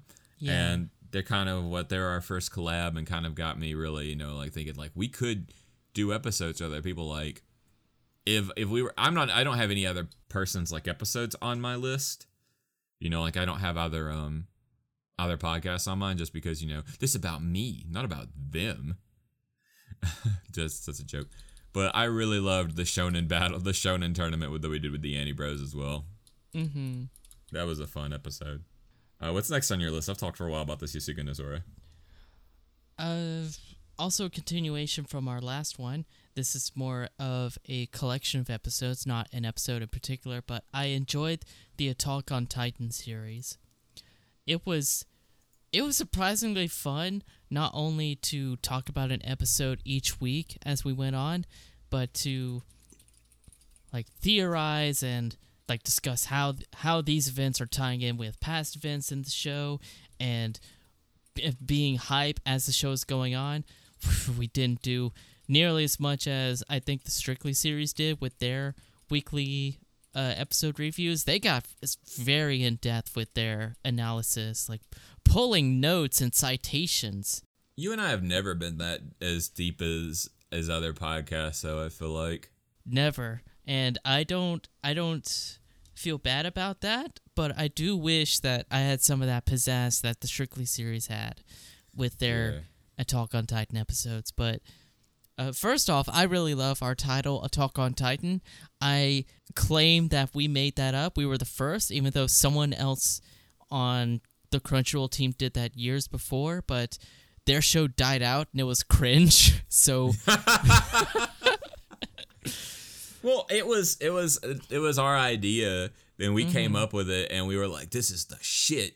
And then after like five weeks of doing it, we, I was going through Crunchyroll looking for Attack on Titan or something, and saw that they had a Talk on Titan next to it, and I said, "Oh no, yeah. I'm gonna look like I ripped off my sworn enemy." But one of my favorite parts of a Talk on Titan was the weekly watch parties that we had in our server. That oh, was that was just a good thing to have. Like it was a community event where we would come down to the wire of trying to get this episode working, this getting the stream working. I remember all of the shenanigans I had to pull for uh, the more desperate times, like when I was you were at Emily's. yeah, I was at M's house and I had to remote into my desktop and start the stream up there. It was like it was some Hackerman stuff and I had to I was like, "Oh no, the stream's about to start. I'm going to be late." Yeah, but we were different. We were really dedicated back then. And our mm-hmm. community, like, our community has always been so great. It really feels like, you know, in every Discord server, there's obviously people who are active and inactive. you know there are lurkers with every single one. That's just a fact of how Discord works, unless you Yeah. just have a billion people who are all talking at once. But we've always had such nice people in our server, just people I want to to hang out with and like talking, uh, like talking to, and I that was a really the fruition of that because that's where a lot of people came in. Syrups was there, even though She. he had not seen but one season. and IKEA, that's where IKEA came in around like December as well. Like a lot of the people who became really active in our server that were fun to talk to, they all came up around that time. And I, if I'm not talking about the people in here, like there was a lot of great people in our Discord who I'm really glad I got to talk to and meet and hang out with. And Yeah. th- that that all started kind of with the uh, the Talk on Titan streams, and it was pretty it was pretty great. Mm-hmm. I have obviously I mentioned earlier that another one of my favorite episodes was the domestic girlfriend episode with the anime brothers. That was our first collab with them. I remember I actually had to give you like a note that this one will be JD, this one will be Earthworm. Yeah. And you said like, okay, and I had to like give you a bio of them. Like JD is likes this, Earthworm likes that. JD is more like this, Earthworm is more like that, and you were like, got it, I understand now. I said, all right, go get him, champ. and it was pretty funny. I, I honestly at that point I hadn't even talked to Earthworm. I had only talked to JD. Mm-hmm. So I was really nervous that Earthworm was gonna think I was like the worst person ever and just like get annoyed with me. And now here we are. So, you know, character development. yeah. But that was a fun episode. We had a whole lot of fun. There's some really meme ass episode me- moments from that episode in particular, like Earthworm just talking about the mattress thing. There's another there's another thing that just absolutely when I re-listened to that episode like a year or so ago, it made me just die laughing. Mm-hmm. Um, but it was a great episode and it was a great show to cover, and I'm I'm glad we kind of did it because at that point, you know, that kind of sealed like the deal for us being like podcast BFFs. So, uh, what's next on yours? Well, I have two more items since some of, some of mine were combined. Yeah, well, I have two more as well. Oh, well, I don't know how that happened, but I guess I'm glad it worked out. Yeah, math is weird. Uh, my next one is Spirited Away, the one Miyazaki episode we did. And that episode in particular we did is four. yeah, we did we did four, but that one stood out not because of uh, anything we did in that episode, but because we both talked about how watching Spirited Away revitalized our love for anime, and that's going to be like a hallmark of that time period where we were just slogging ourselves with shit anime because that's what gets the clicks. Yeah, that was But- unfortunately. Yeah. So watching Spirited Away gave us like a like that Estus flask boost that we needed to keep going for what, 3 more years? Yeah.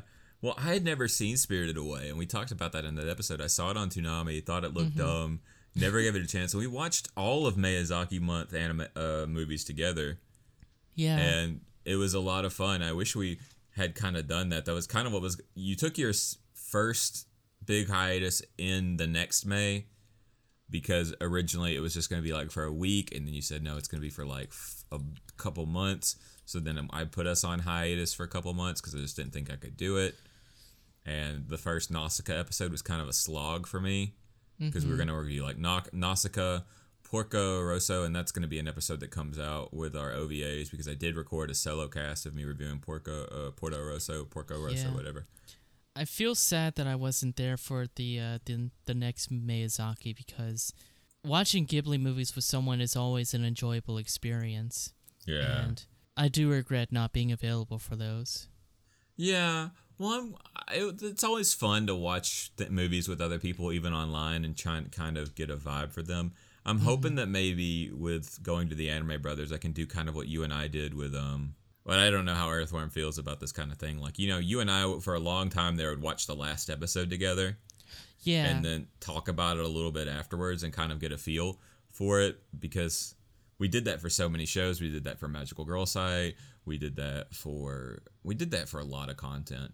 We did that for Code Geass, we, like we mentioned earlier. Yeah, we did that for Code Geass. I think we did that for Aggretsuko. I remember watching those together. I, we did watch Aggretsuko together. We watched season threes together, I believe. Mm-hmm. We we watched um, Saint Young Men together. That was fun. I enjoyed that. And what else do we watch? There was a lot of that's that was a lot of what we did was watch things together, and I feel like that's um a good factor. Technically, we watched Evangelion together, but not for the podcast. And really and truly, that's the purpose of this podcast is an excuse for us to watch things together and talk about them. yeah, and it was it was it was a great jumping off point for a lot of this this content. Speaking of a jumping off point, that was kind of the almost the jumping the shark moment for this podcast, which all happened in 2020, was the Kodomo no Jikan episode. That's on my list. I loved that episode. Looking back, I love that episode. At the time, I hated that episode.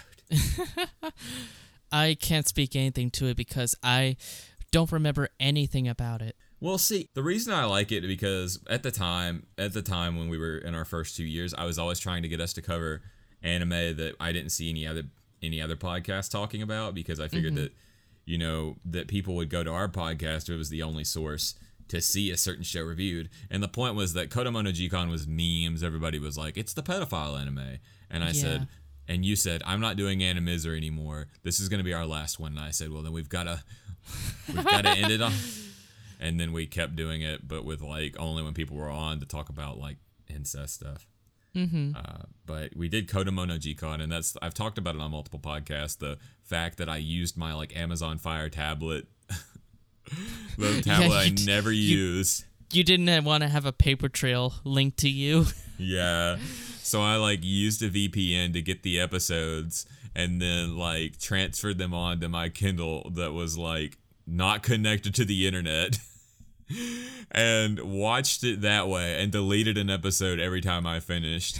And luckily, by the grace of gods or the grace of some deity, and I will never say this again, I got mostly censored episodes mm-hmm. because by if I had not, I might not be recording this podcast right now because I might have like nine more years to serve. But I loved it because it was such a thing that only you and I probably could have done because we weren't taking it serious. We were, we weren't taking ourselves seriously or being serious about any of this content we were doing. And I remember going into other servers that would kind of talk about our podcast. It's not like I would search it out or anything. Like my ego is very fragile. Yeah. But people would say something like, "Yeah, they're the ones that reviewed the pedophile anime," and I'm like, "Ha "It was like the Captain Jack Sparrow thing. You are undoubtedly the worst podcast I've ever heard of. Ah, but you have heard of me." Yeah, that's basically been our reputation. That was that was what we. That's what our show was. we did we didn't do things as great as we could have, but my God, were we out there every week until around 2022 when we had a lot of hiatuses. We were out there every single week doing stupid shit, picking ourselves back up, coming back up for next week. That was the otaku melancholy way. Uh, so Kodomo no Jikan really stood out for me. I, that episode was dumb, but my God, was it my kind of dumb and sc- such awkward discussions. Mm-hmm. This is my last one, but it is one of. It's fond not f- because of any particular moments, but because of the entire idea that we put off in execution. And that was our One Piece episode. Yeah. what a dumb episode. I loved it. I I loved everything we did for it. I loved how we actually watched a, a season of One Piece for it. Not the whole show because it's quite a lot of episodes. But Shut up. Everybody Shut up. You know everybody knows we didn't watch all of One Piece. Nobody believed that for a second. And everybody who did was just trying to make us feel better about ourselves. no, there was there was one person in there who was excited about One Piece. Like, yeah, yeah, they're talking about One Piece, and they put it on. It's fucking.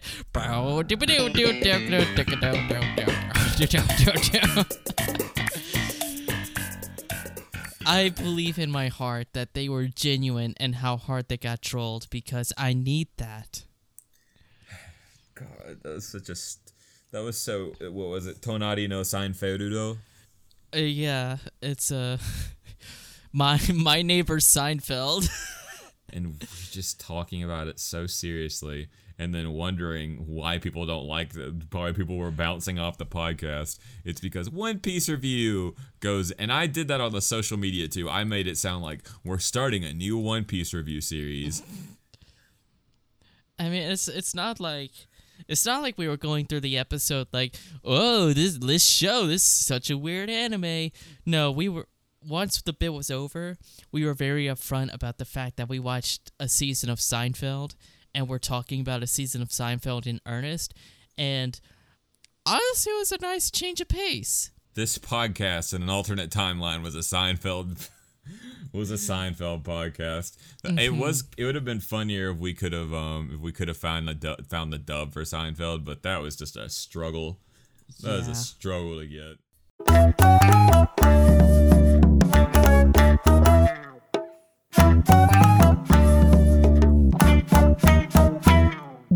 Hey, that's a pretty good podcast. That was the last of my top 10 episodes. Do you have one more, or was that your last one? My last one is actually another me with somebody else episode, and that one is my Oreimo review with JD from the Anime Brothers.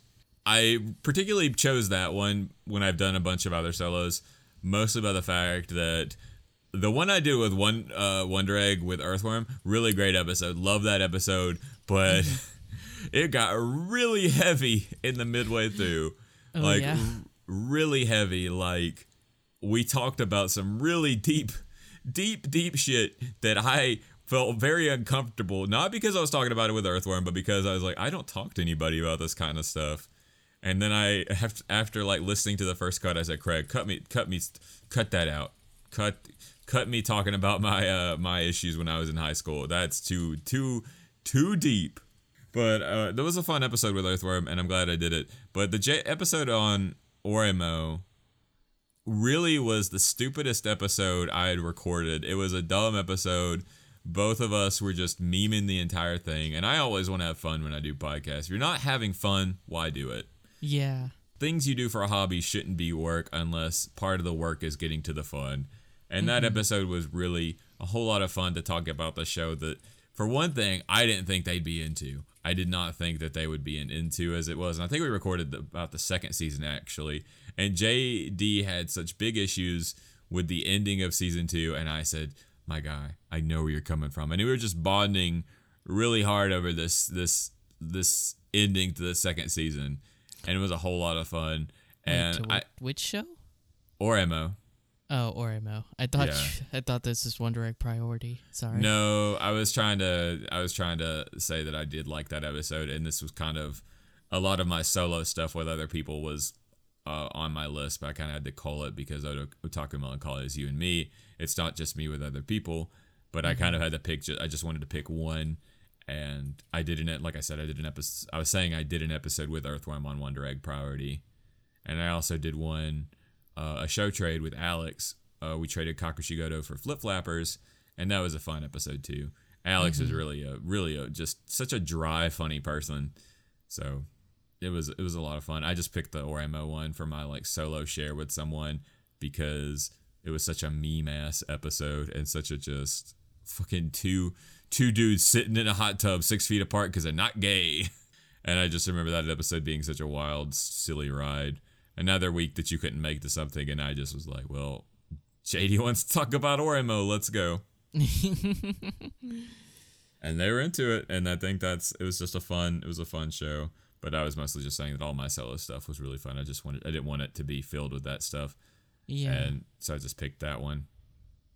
And honestly, the the it, it, they're just all fun. I'm really happy that with all the people I met by doing this podcast. So, and I got to meet Hey King too. That was pretty awesome. that was awesome. That was a whole lot of awesome. They're, I love their music. I love their music. They are great people, and it was really funny. And they were really down to earth about the fact that they had a that there was a broken foot on display. Yeah, what a fun group. I'm glad that they glad that they wanted to be on with us. Well, speaking of a fun group, do you have any episodes just off the top of your head that you wish we redid, or before we uh before we decided to end this thing? Uh yes I do. I uh wish we redid the first One Night Hot Springs episode. God, that was so awkward. Trans people. Am I right, fellow kids? we we were going into that with such confidence like yeah we're gonna have we're gonna have a pride month episode and it's gonna be so supportive and, and representational and then we press the record button and all of our confidence drained when we realize oh shit we actually have to say something Mm-hmm. what if i what if we say something dumb Yeah, that was a really awkward episode. the one after that the uh, the year of springs episode was a lot better Because there's an actual trans person involved.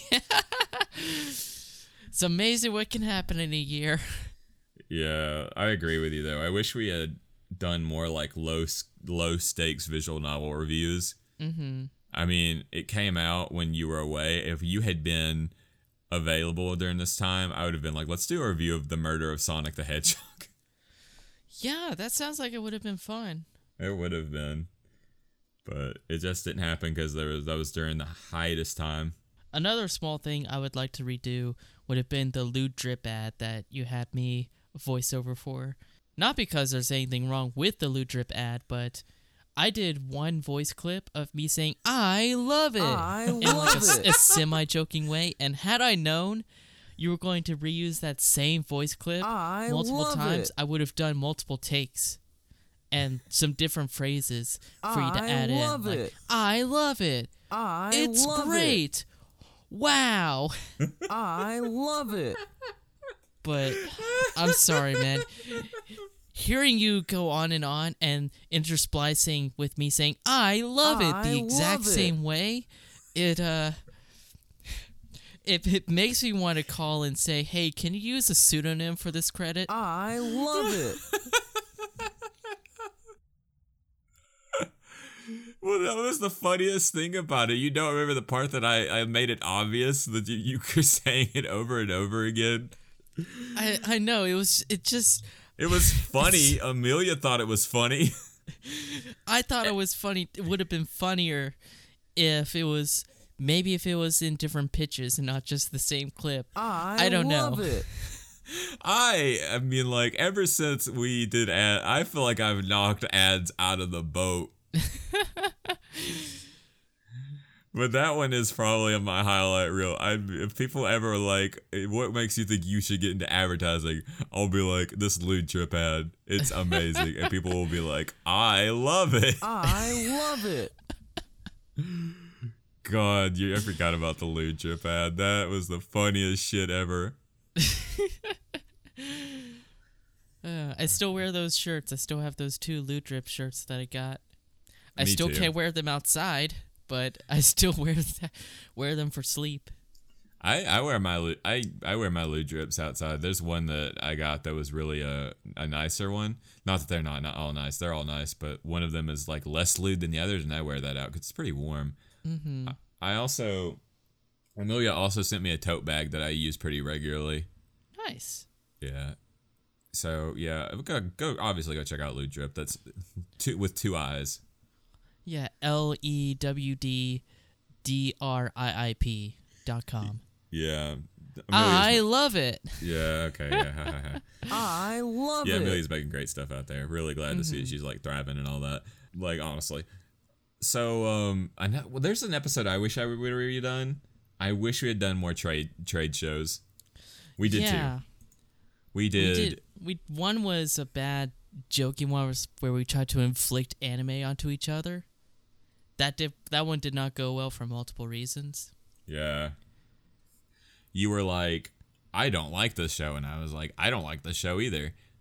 And then it was just agreed. we were like, you gave me Hemot. What was it called? Oh, Umaru. Himouto Himouto Umaru-chan. You gave me Himouto U- Umaru-chan. I hate it, and you're like, yeah, I hate it too, but it's some good trash. You gave me Tok uh, Neo Yokio. This is dumb, and I hate it. And I'm like, yeah, it is dumb, but I like it.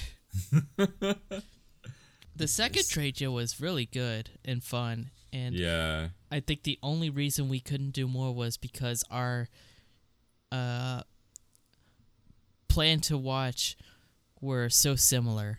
it would have not been a trade. It would have been like, we're gonna watch this, and there you go.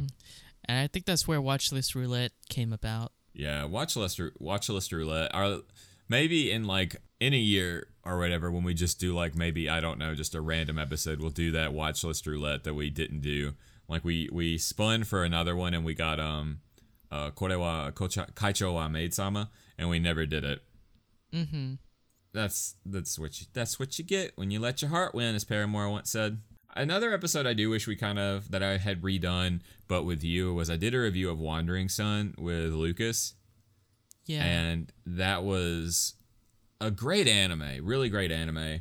Lucas, good, great person, but I feel like our discussion would have been a little bit more, um, a little bit more in depth, a little bit more um, prone to uh, topics that we kind of would have hit off on better. I, I kind of wish we had done that one. I also kind of wish for redos that we had been more proactive in doing listener requests. mm-hmm. When the listener request that I I don't think we really took seriously kind of was defrag. I don't know. I- I also wish we had kind of done had more chances to do all raws no subs episode, which were just episodes where we were together. Mm-hmm. Because we did one on hentai. That one I had a we recorded video for and everything, and I hated the video. Um, but it was a lot of fun. There's a lot. There's there's not too many that I look up look at and say I wish that had been done differently.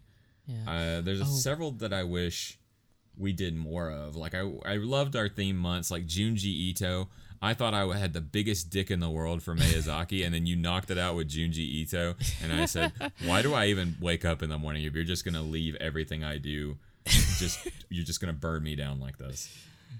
we shot our loads with those two. We really there were did. no other themed months that we could have done. We barely made with Junji Ito because he has like three books and the uh, the collection. Yeah, we we forced that. We forced that to work. It was still fun though. It was fun. I I am so sad that the Uzumaki anime for Adult Swim has yet to release. Because I would have loved to have watched that with you and talk about it on this podcast. Maybe we'll come back whenever that finally releases.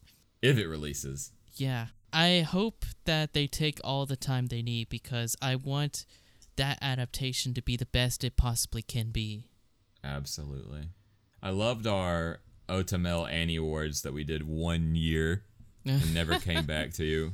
Yeah. Well, it's because we didn't have a lot of seasonal reviews that to, to keep up with what was happening. You and I, Amelia and I had seasonal reviews. You had, I watched a show, Snaps Fingers, Jazz Hands. Yeah, I just had that problem of the of trying to watch anime, which snowballed into me taking a hiatus. That's fair. That's fair, though. I look back on our library and I'm proud of a lot of the things we did. I think if I could go back, the only thing I wish I had done, or the only thing I wish I could have changed, is whenever we ever we did hiatuses, I shouldn't have forced myself to do solo stuff and make myself so bitter and angry. Mm-hmm. That was a big factor into what kind of wore me down and just eventually came to this point where I was like, well, we need to just, you know, end it. Because it was just a struggle to make content and talk to myself that way. And it kind of just left me just getting like, eh. Yeah. But, but there's so much greatness that came out of doing this podcast. I still will never understand why certain episodes popped off and others didn't.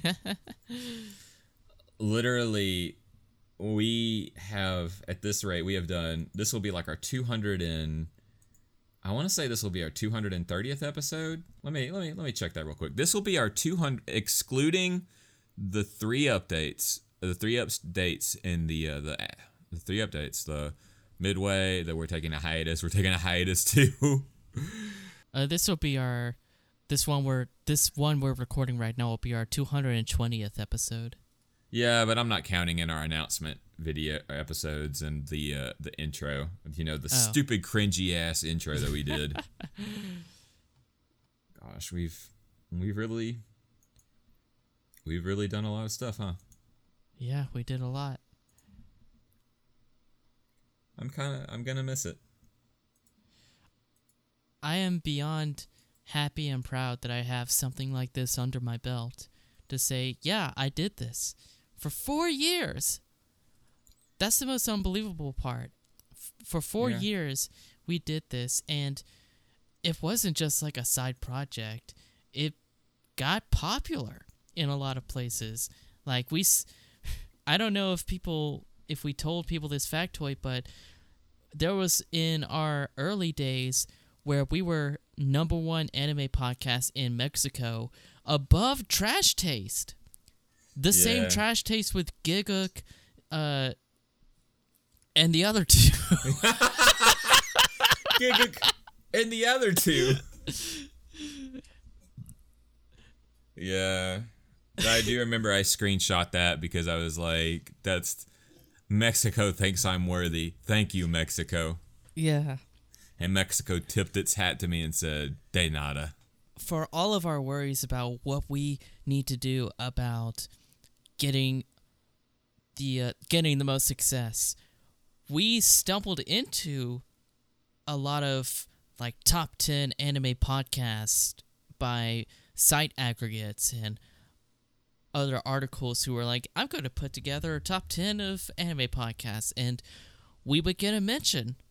I don't know if it was like in Yeah. a particular order, but being mentioned like that repeatedly, it felt good. It felt affirming and was still confusing me because like we still don't know what we're doing right.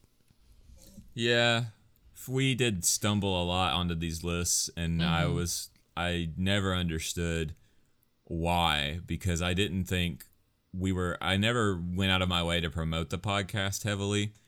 Like for the first year, I did every now and then. I would pay for an Instagram ad, but all that ever came out of that was people liking the ad and Yeah. not coming to the podcast. Because if by that logic we should have had like 50k listeners, but uh, we do not.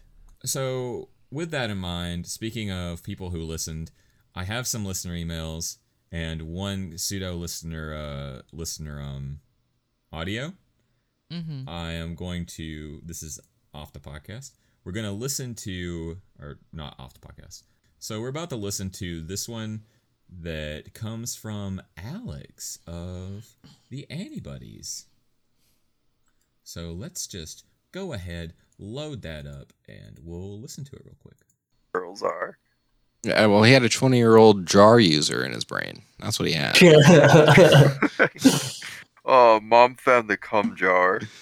Uh, speaking of, of mom uh, finding the cum jar, um, Mattie and Audrey, uh, I would, we here would just like to thank y'all for everything you've done over at the uh, Otaku Melancholy podcast over these last four years.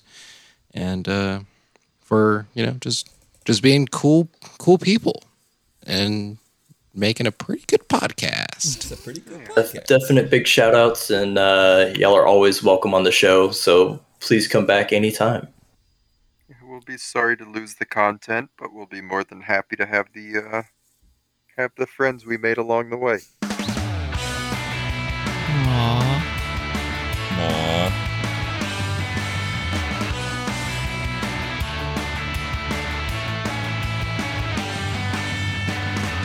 Let's get Craig the fuck out of here.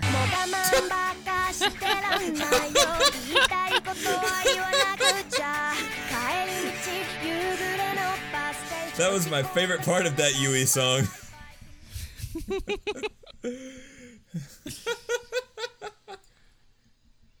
well, thank you, Al. Thank you, Al. Thank you, Annie Buddies. You truly were the Annie Buddies.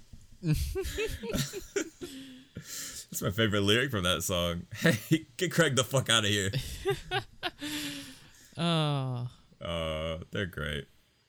Yeah, Go listen to Anybody's I like the on brand reference of speaking of mom finding the cum jar. Cum jar. what a great segue. He's I I give I give Alex my title of greatest segue holder like I'm not doing a podcast after this. But Alex, you you can you can use it every now and then if you want to, but that's a great mom found the cum jar. All right, so now I'm gonna read off some of the listener emails that we've gotten. This one comes to Dar from Darth Egg. Darth Egg says, Just wanted to say thank you to the two of y'all for all the great episodes, especially to the Sweetness and Lightning episode y'all released. If it wasn't for that episode, I probably would have never found the podcast, and I would not have met a lot of wonderful people on the Discord server. It sucks that it's ending, but I look forward to hearing Mattie on the Anime Brothers podcast, and hopefully we can hear Audrey raging at Bandai Namco somewhere else. Sent from my iPhone. Why the fuck did I read that? Oh wait, wait, was this a text message to you or did he? I I don't know what's funnier if he intentionally put sent from my iPhone or if you, or if that's just the Apple thing and you read it out. It's it's from it's an email. It's from their email, and I'm not reading out the email thing because that's their name. I'm not doxing Darth Egg on the podcast. I'm not going to be like, "Thank you for everything, Darth Egg." By the way, look, here's their IP address. yeah. All right. Well, that was from Darth Egg. Darth Egg's a great person.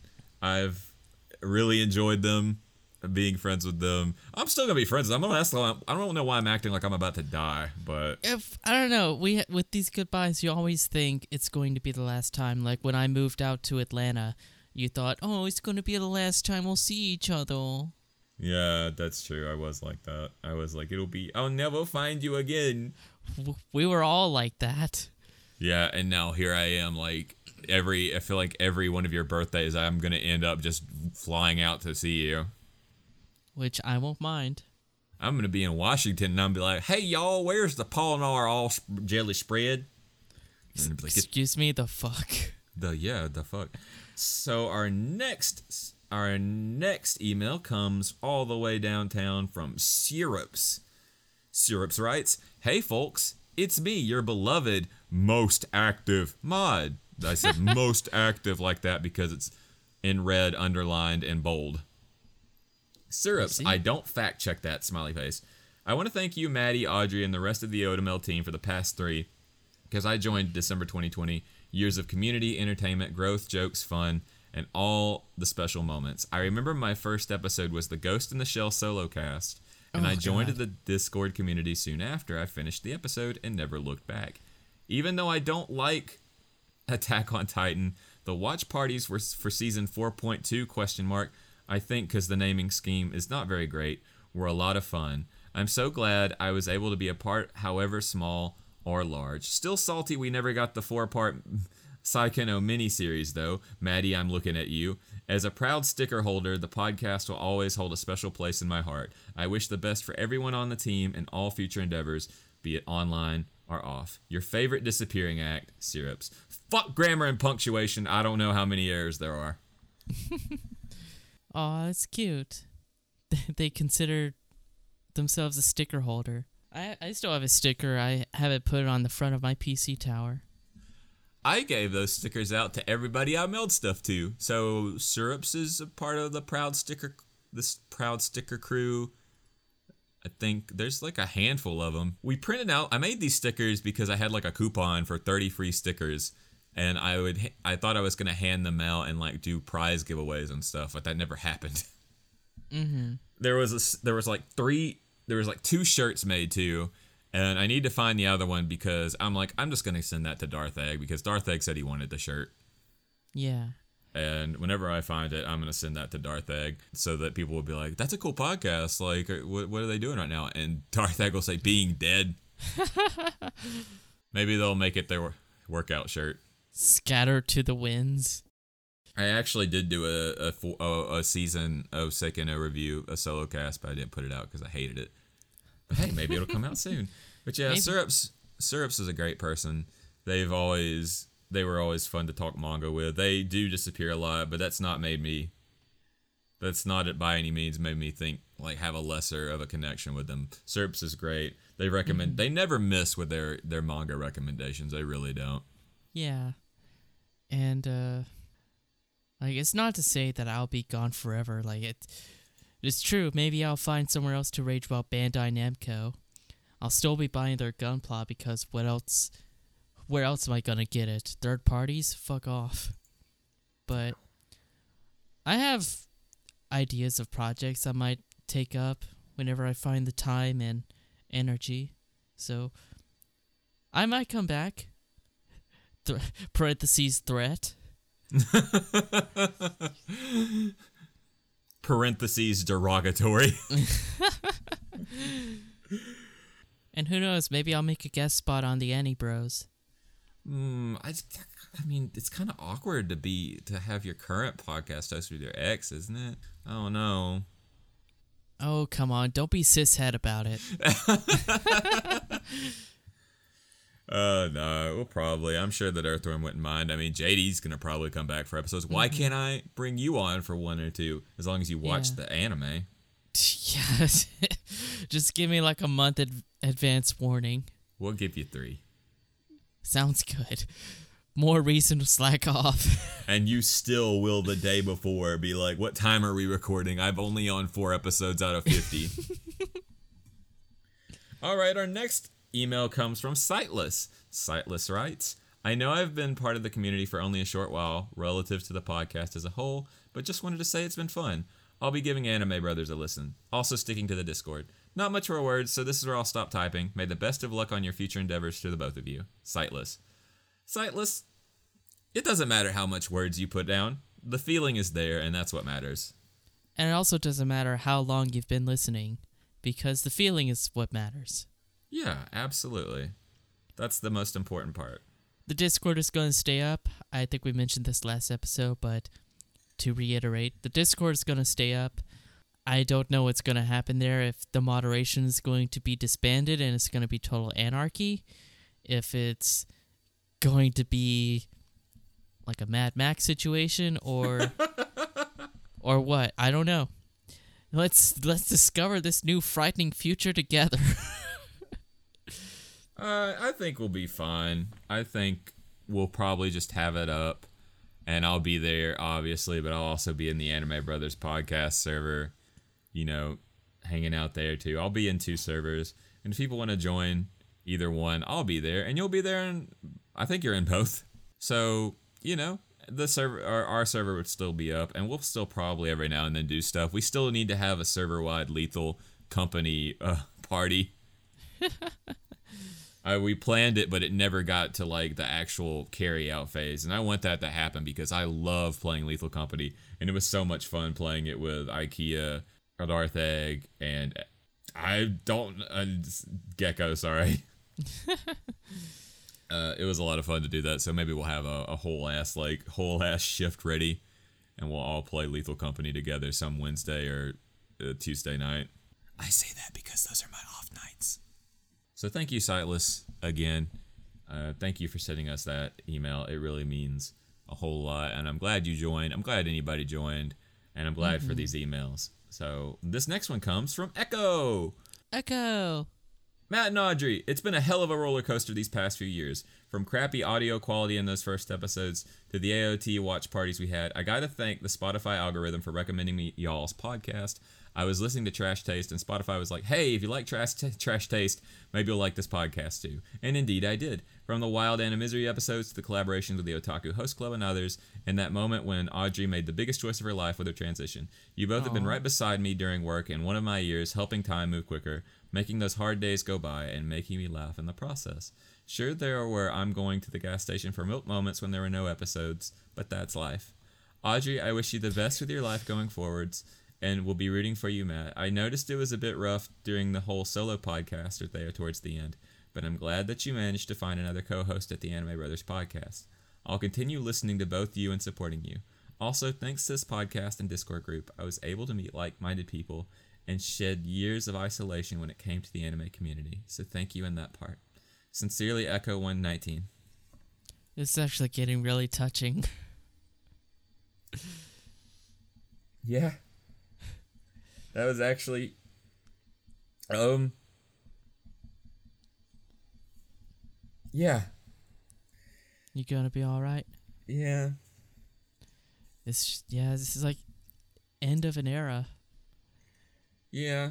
I'm just uh glad I it's just, you know. It's really humbling to hear how much of an impact you've had on someone else's life. Their last message comes from IKEA plant. Hi mom. Hi dad. Hopefully, this doesn't end up in the spam folder like previous times. But in the case that it does, well, GG's in chat. Oh God, that's right. His name, his message ended up in the spam folder the first time he sent one, and I didn't realize it until two episodes later when people were like, "Yo, Matt forgot about IKEA." I said, "No way." Um, it's been a blast listening to y'all for the past three years. Getting to hear some absolutely terrible takes from Mattie. Once again, Audrey can do no wrong. Oh, what the fuck do you mean by that?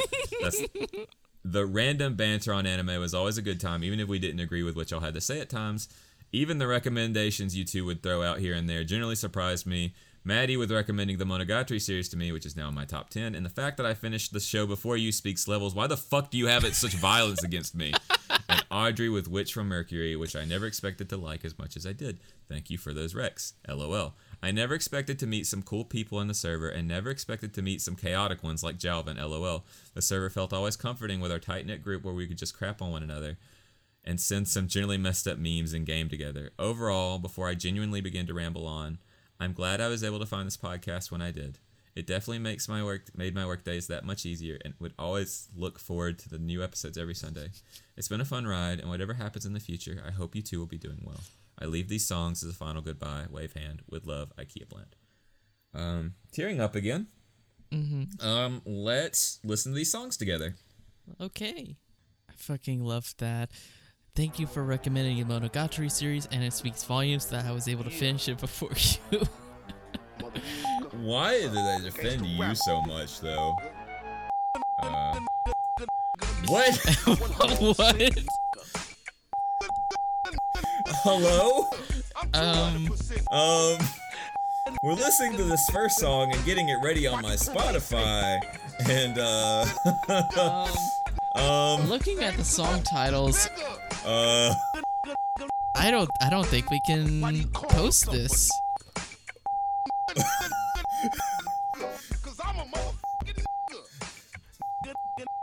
what?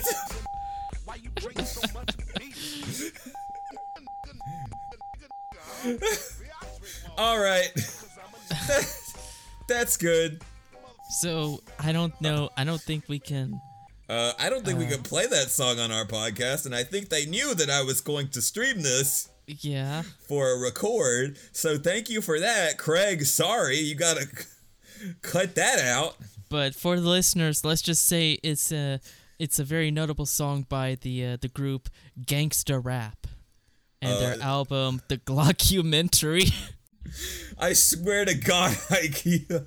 What the fuck? Even in my final moments, IKEA's gotta do some crazy dipshit stuff. Jesus. Alright, he says this is. They say this is the serious one. okay. Okay. Oh, Oh, no.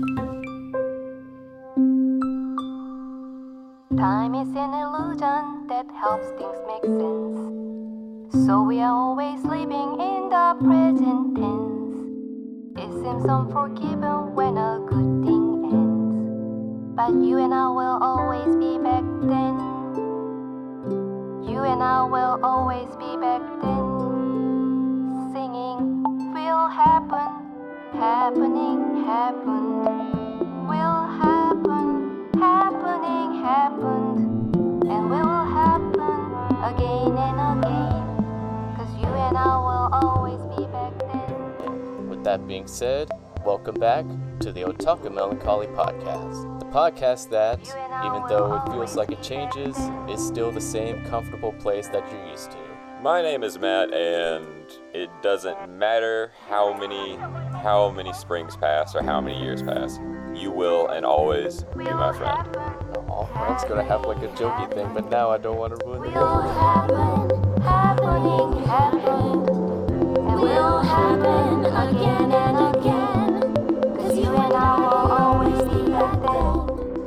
episode, I was like taken aback. Somebody bonked me. I need to go to horny jail. I was like, I was like, look at the titties on this fifth grader. okay, Craig? Craig. Craig, keep that. Lock it in the vault. No. If there was some amazing force outside of time to take us back to where we were. And hang each moment up like pictures on the wall. Inside a billion tiny phrases so that we could see it all, all, all. It would look like will happen, happening, happened. Bacon eggs. Wait, no, no. Bacon egg? What the fuck are you doing, dude? Fucking chef excellence eggs. over here, bacon eggs. Yeah, I meant bacon eggs. Not bacon and egg. Bacon eggs. Listen to us while you bake an egg. Ah, I just exploded in the oven. That's just right. Like imagine a single egg standing up between the grill lines of like an oven. An oven. It's like, mm, the egg is cooking. And then plow.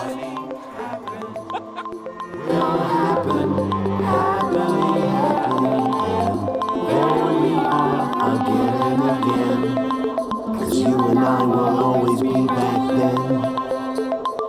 You and I will always be back. And I will always be back then. And so, you and I will always be best friends.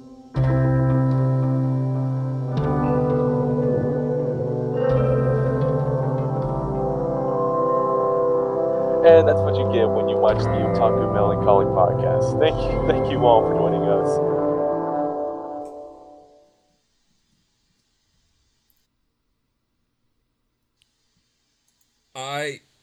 ugly crying. Shit, that was heavy for That was really that.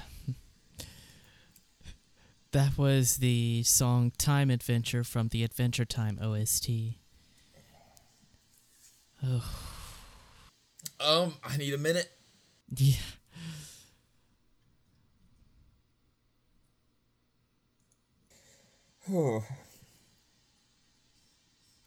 I told myself it was just a podcast. It was just something we could do. And I didn't think we'd do it for a year, and then we did it for four, and we had mm-hmm. hiatuses. And I remember when people come in and they'd be like, I like your podcast. And that was like the best feeling I could have had. And I remember when we would, and I don't, and then I, people would send messages being like, you did great. And even when we got hate mail, I was still like, at least people are listening. And I can't believe we got this far. Mm-hmm. And Jesus, that's. And even though we never got. Even though. Jesus Christ. I swear to God, IKEA, you can't make me cry like this. the fact that even though at the end of the day this is just two friends talking to each other, the fact that we help people even just a little with something so insignificant have a better day. Yeah. that means a whole lot. I mean it means a whole lot that i that we made content that really made somebody's day better. And it's just surprising to me how that we got to four years. And it's just all your everybody's kind words just mean so much to me. Mm-hmm. when i was really sad some days getting to record the pod watch anime for this podcast and record it was some days just the best part of my week. And i know that i will be making more content under a different banner but this was this was the first serious project I'd ever done where Yeah. every week we were planning, we were making things, we were making lists, we were doing things and it's it's wild that we it's the fact that some of you would like it so much that you would send us send us emails. Some of you have were subscribers to our Patreon and wanted to keep the podcast supported, and some of you, when we would, we would just go out, you would be so positive in the fact that I got to meet so many of you means so much to me. The fact that I get to talk I got to talk anime with all of you is such something so precious to me. And I know it sounds like I'm just being sad for no reason, but it just means so much that I got to make content like this. And I may not be as have we may not have ever been as popular as other podcasts, but we had people who liked us a whole lot, and that's so that means so so much. Mm-hmm. I every single one of you, I love you so much. Thank you for all the years of supporting this podcast. Yeah. Thank you for so much and for all of it.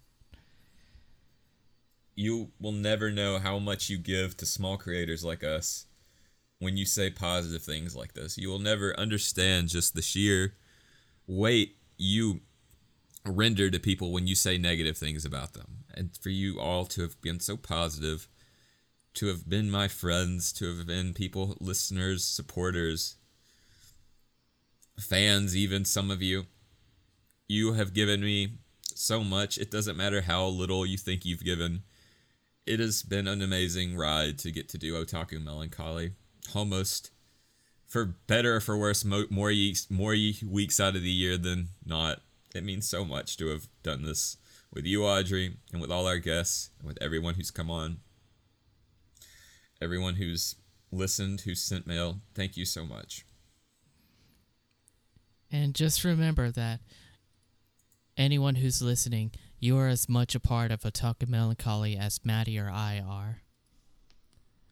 I know I meme it a lot, and I say maybe the real X was the friends we made along the way. But for certain, the real Otaku Melancholy were the friends we made along the way on this one. Mm-hmm. This was born out of our friendship, and it's ending out of our friendship, and we have been friends throughout it all. And I've made friends out of it all, and God, I am. God damn it, IKEA, you've made me hard cry. Oh, that song hit just the wrong note. Yeah. Thank you guys. Thank you, all my pa- my. Thank you, all my guys, gals, and non-binary pals. Oof. Oof. Where do we go from here? We we go to the end. We we were the Otaku Melancholy podcast. We have been your hosts, Mattie, and Audrey. You can catch our previous episodes at our website at otakumelancholy.com. More reliably, you'll be able to find them at Spotify, whatever streaming service that you use to listen to us, you'll be able to find us there. I can't speak for how long the website will stay up because that is an actual cost, and especially with the Patreon, I believe that's not going to stay up because it's not right to ask for money for something that's no longer there, right? I will keep the website on as long as it is a financial. Uh, ca- I have the financial capabilities to do so. I am very appreciative of. Yeah, we'll have we'll still have the website up for at least a few another year or two. If you're able, tag it with the Internet Archive, get it saved. Uh, you'll find us at our regular streaming sites Spotify, Radio Public, Google Podcasts, Apple Podcasts, Anchor, Breaker. Wherever you listen, you'll find you'll find our old episodes there. Oh, yeah. Wherever you listen to podcasts, we will be there. We we thank you for thank you for the past four years. Thank you for giving us your time. Thank you for letting us be a part of your day. Thank you for listening to this episode and all the episodes you've checked out before. Thank you for being a part of the Otaku Melancholy podcast. They have truly been fantastic four years. Mm-hmm. even all the slumps, even even all that, still an amazing four years of a hobby to get to do this. Thank you so much once again. There will be no quote tonight. And as always, Bye bye. Take Take care. care. Ganbata.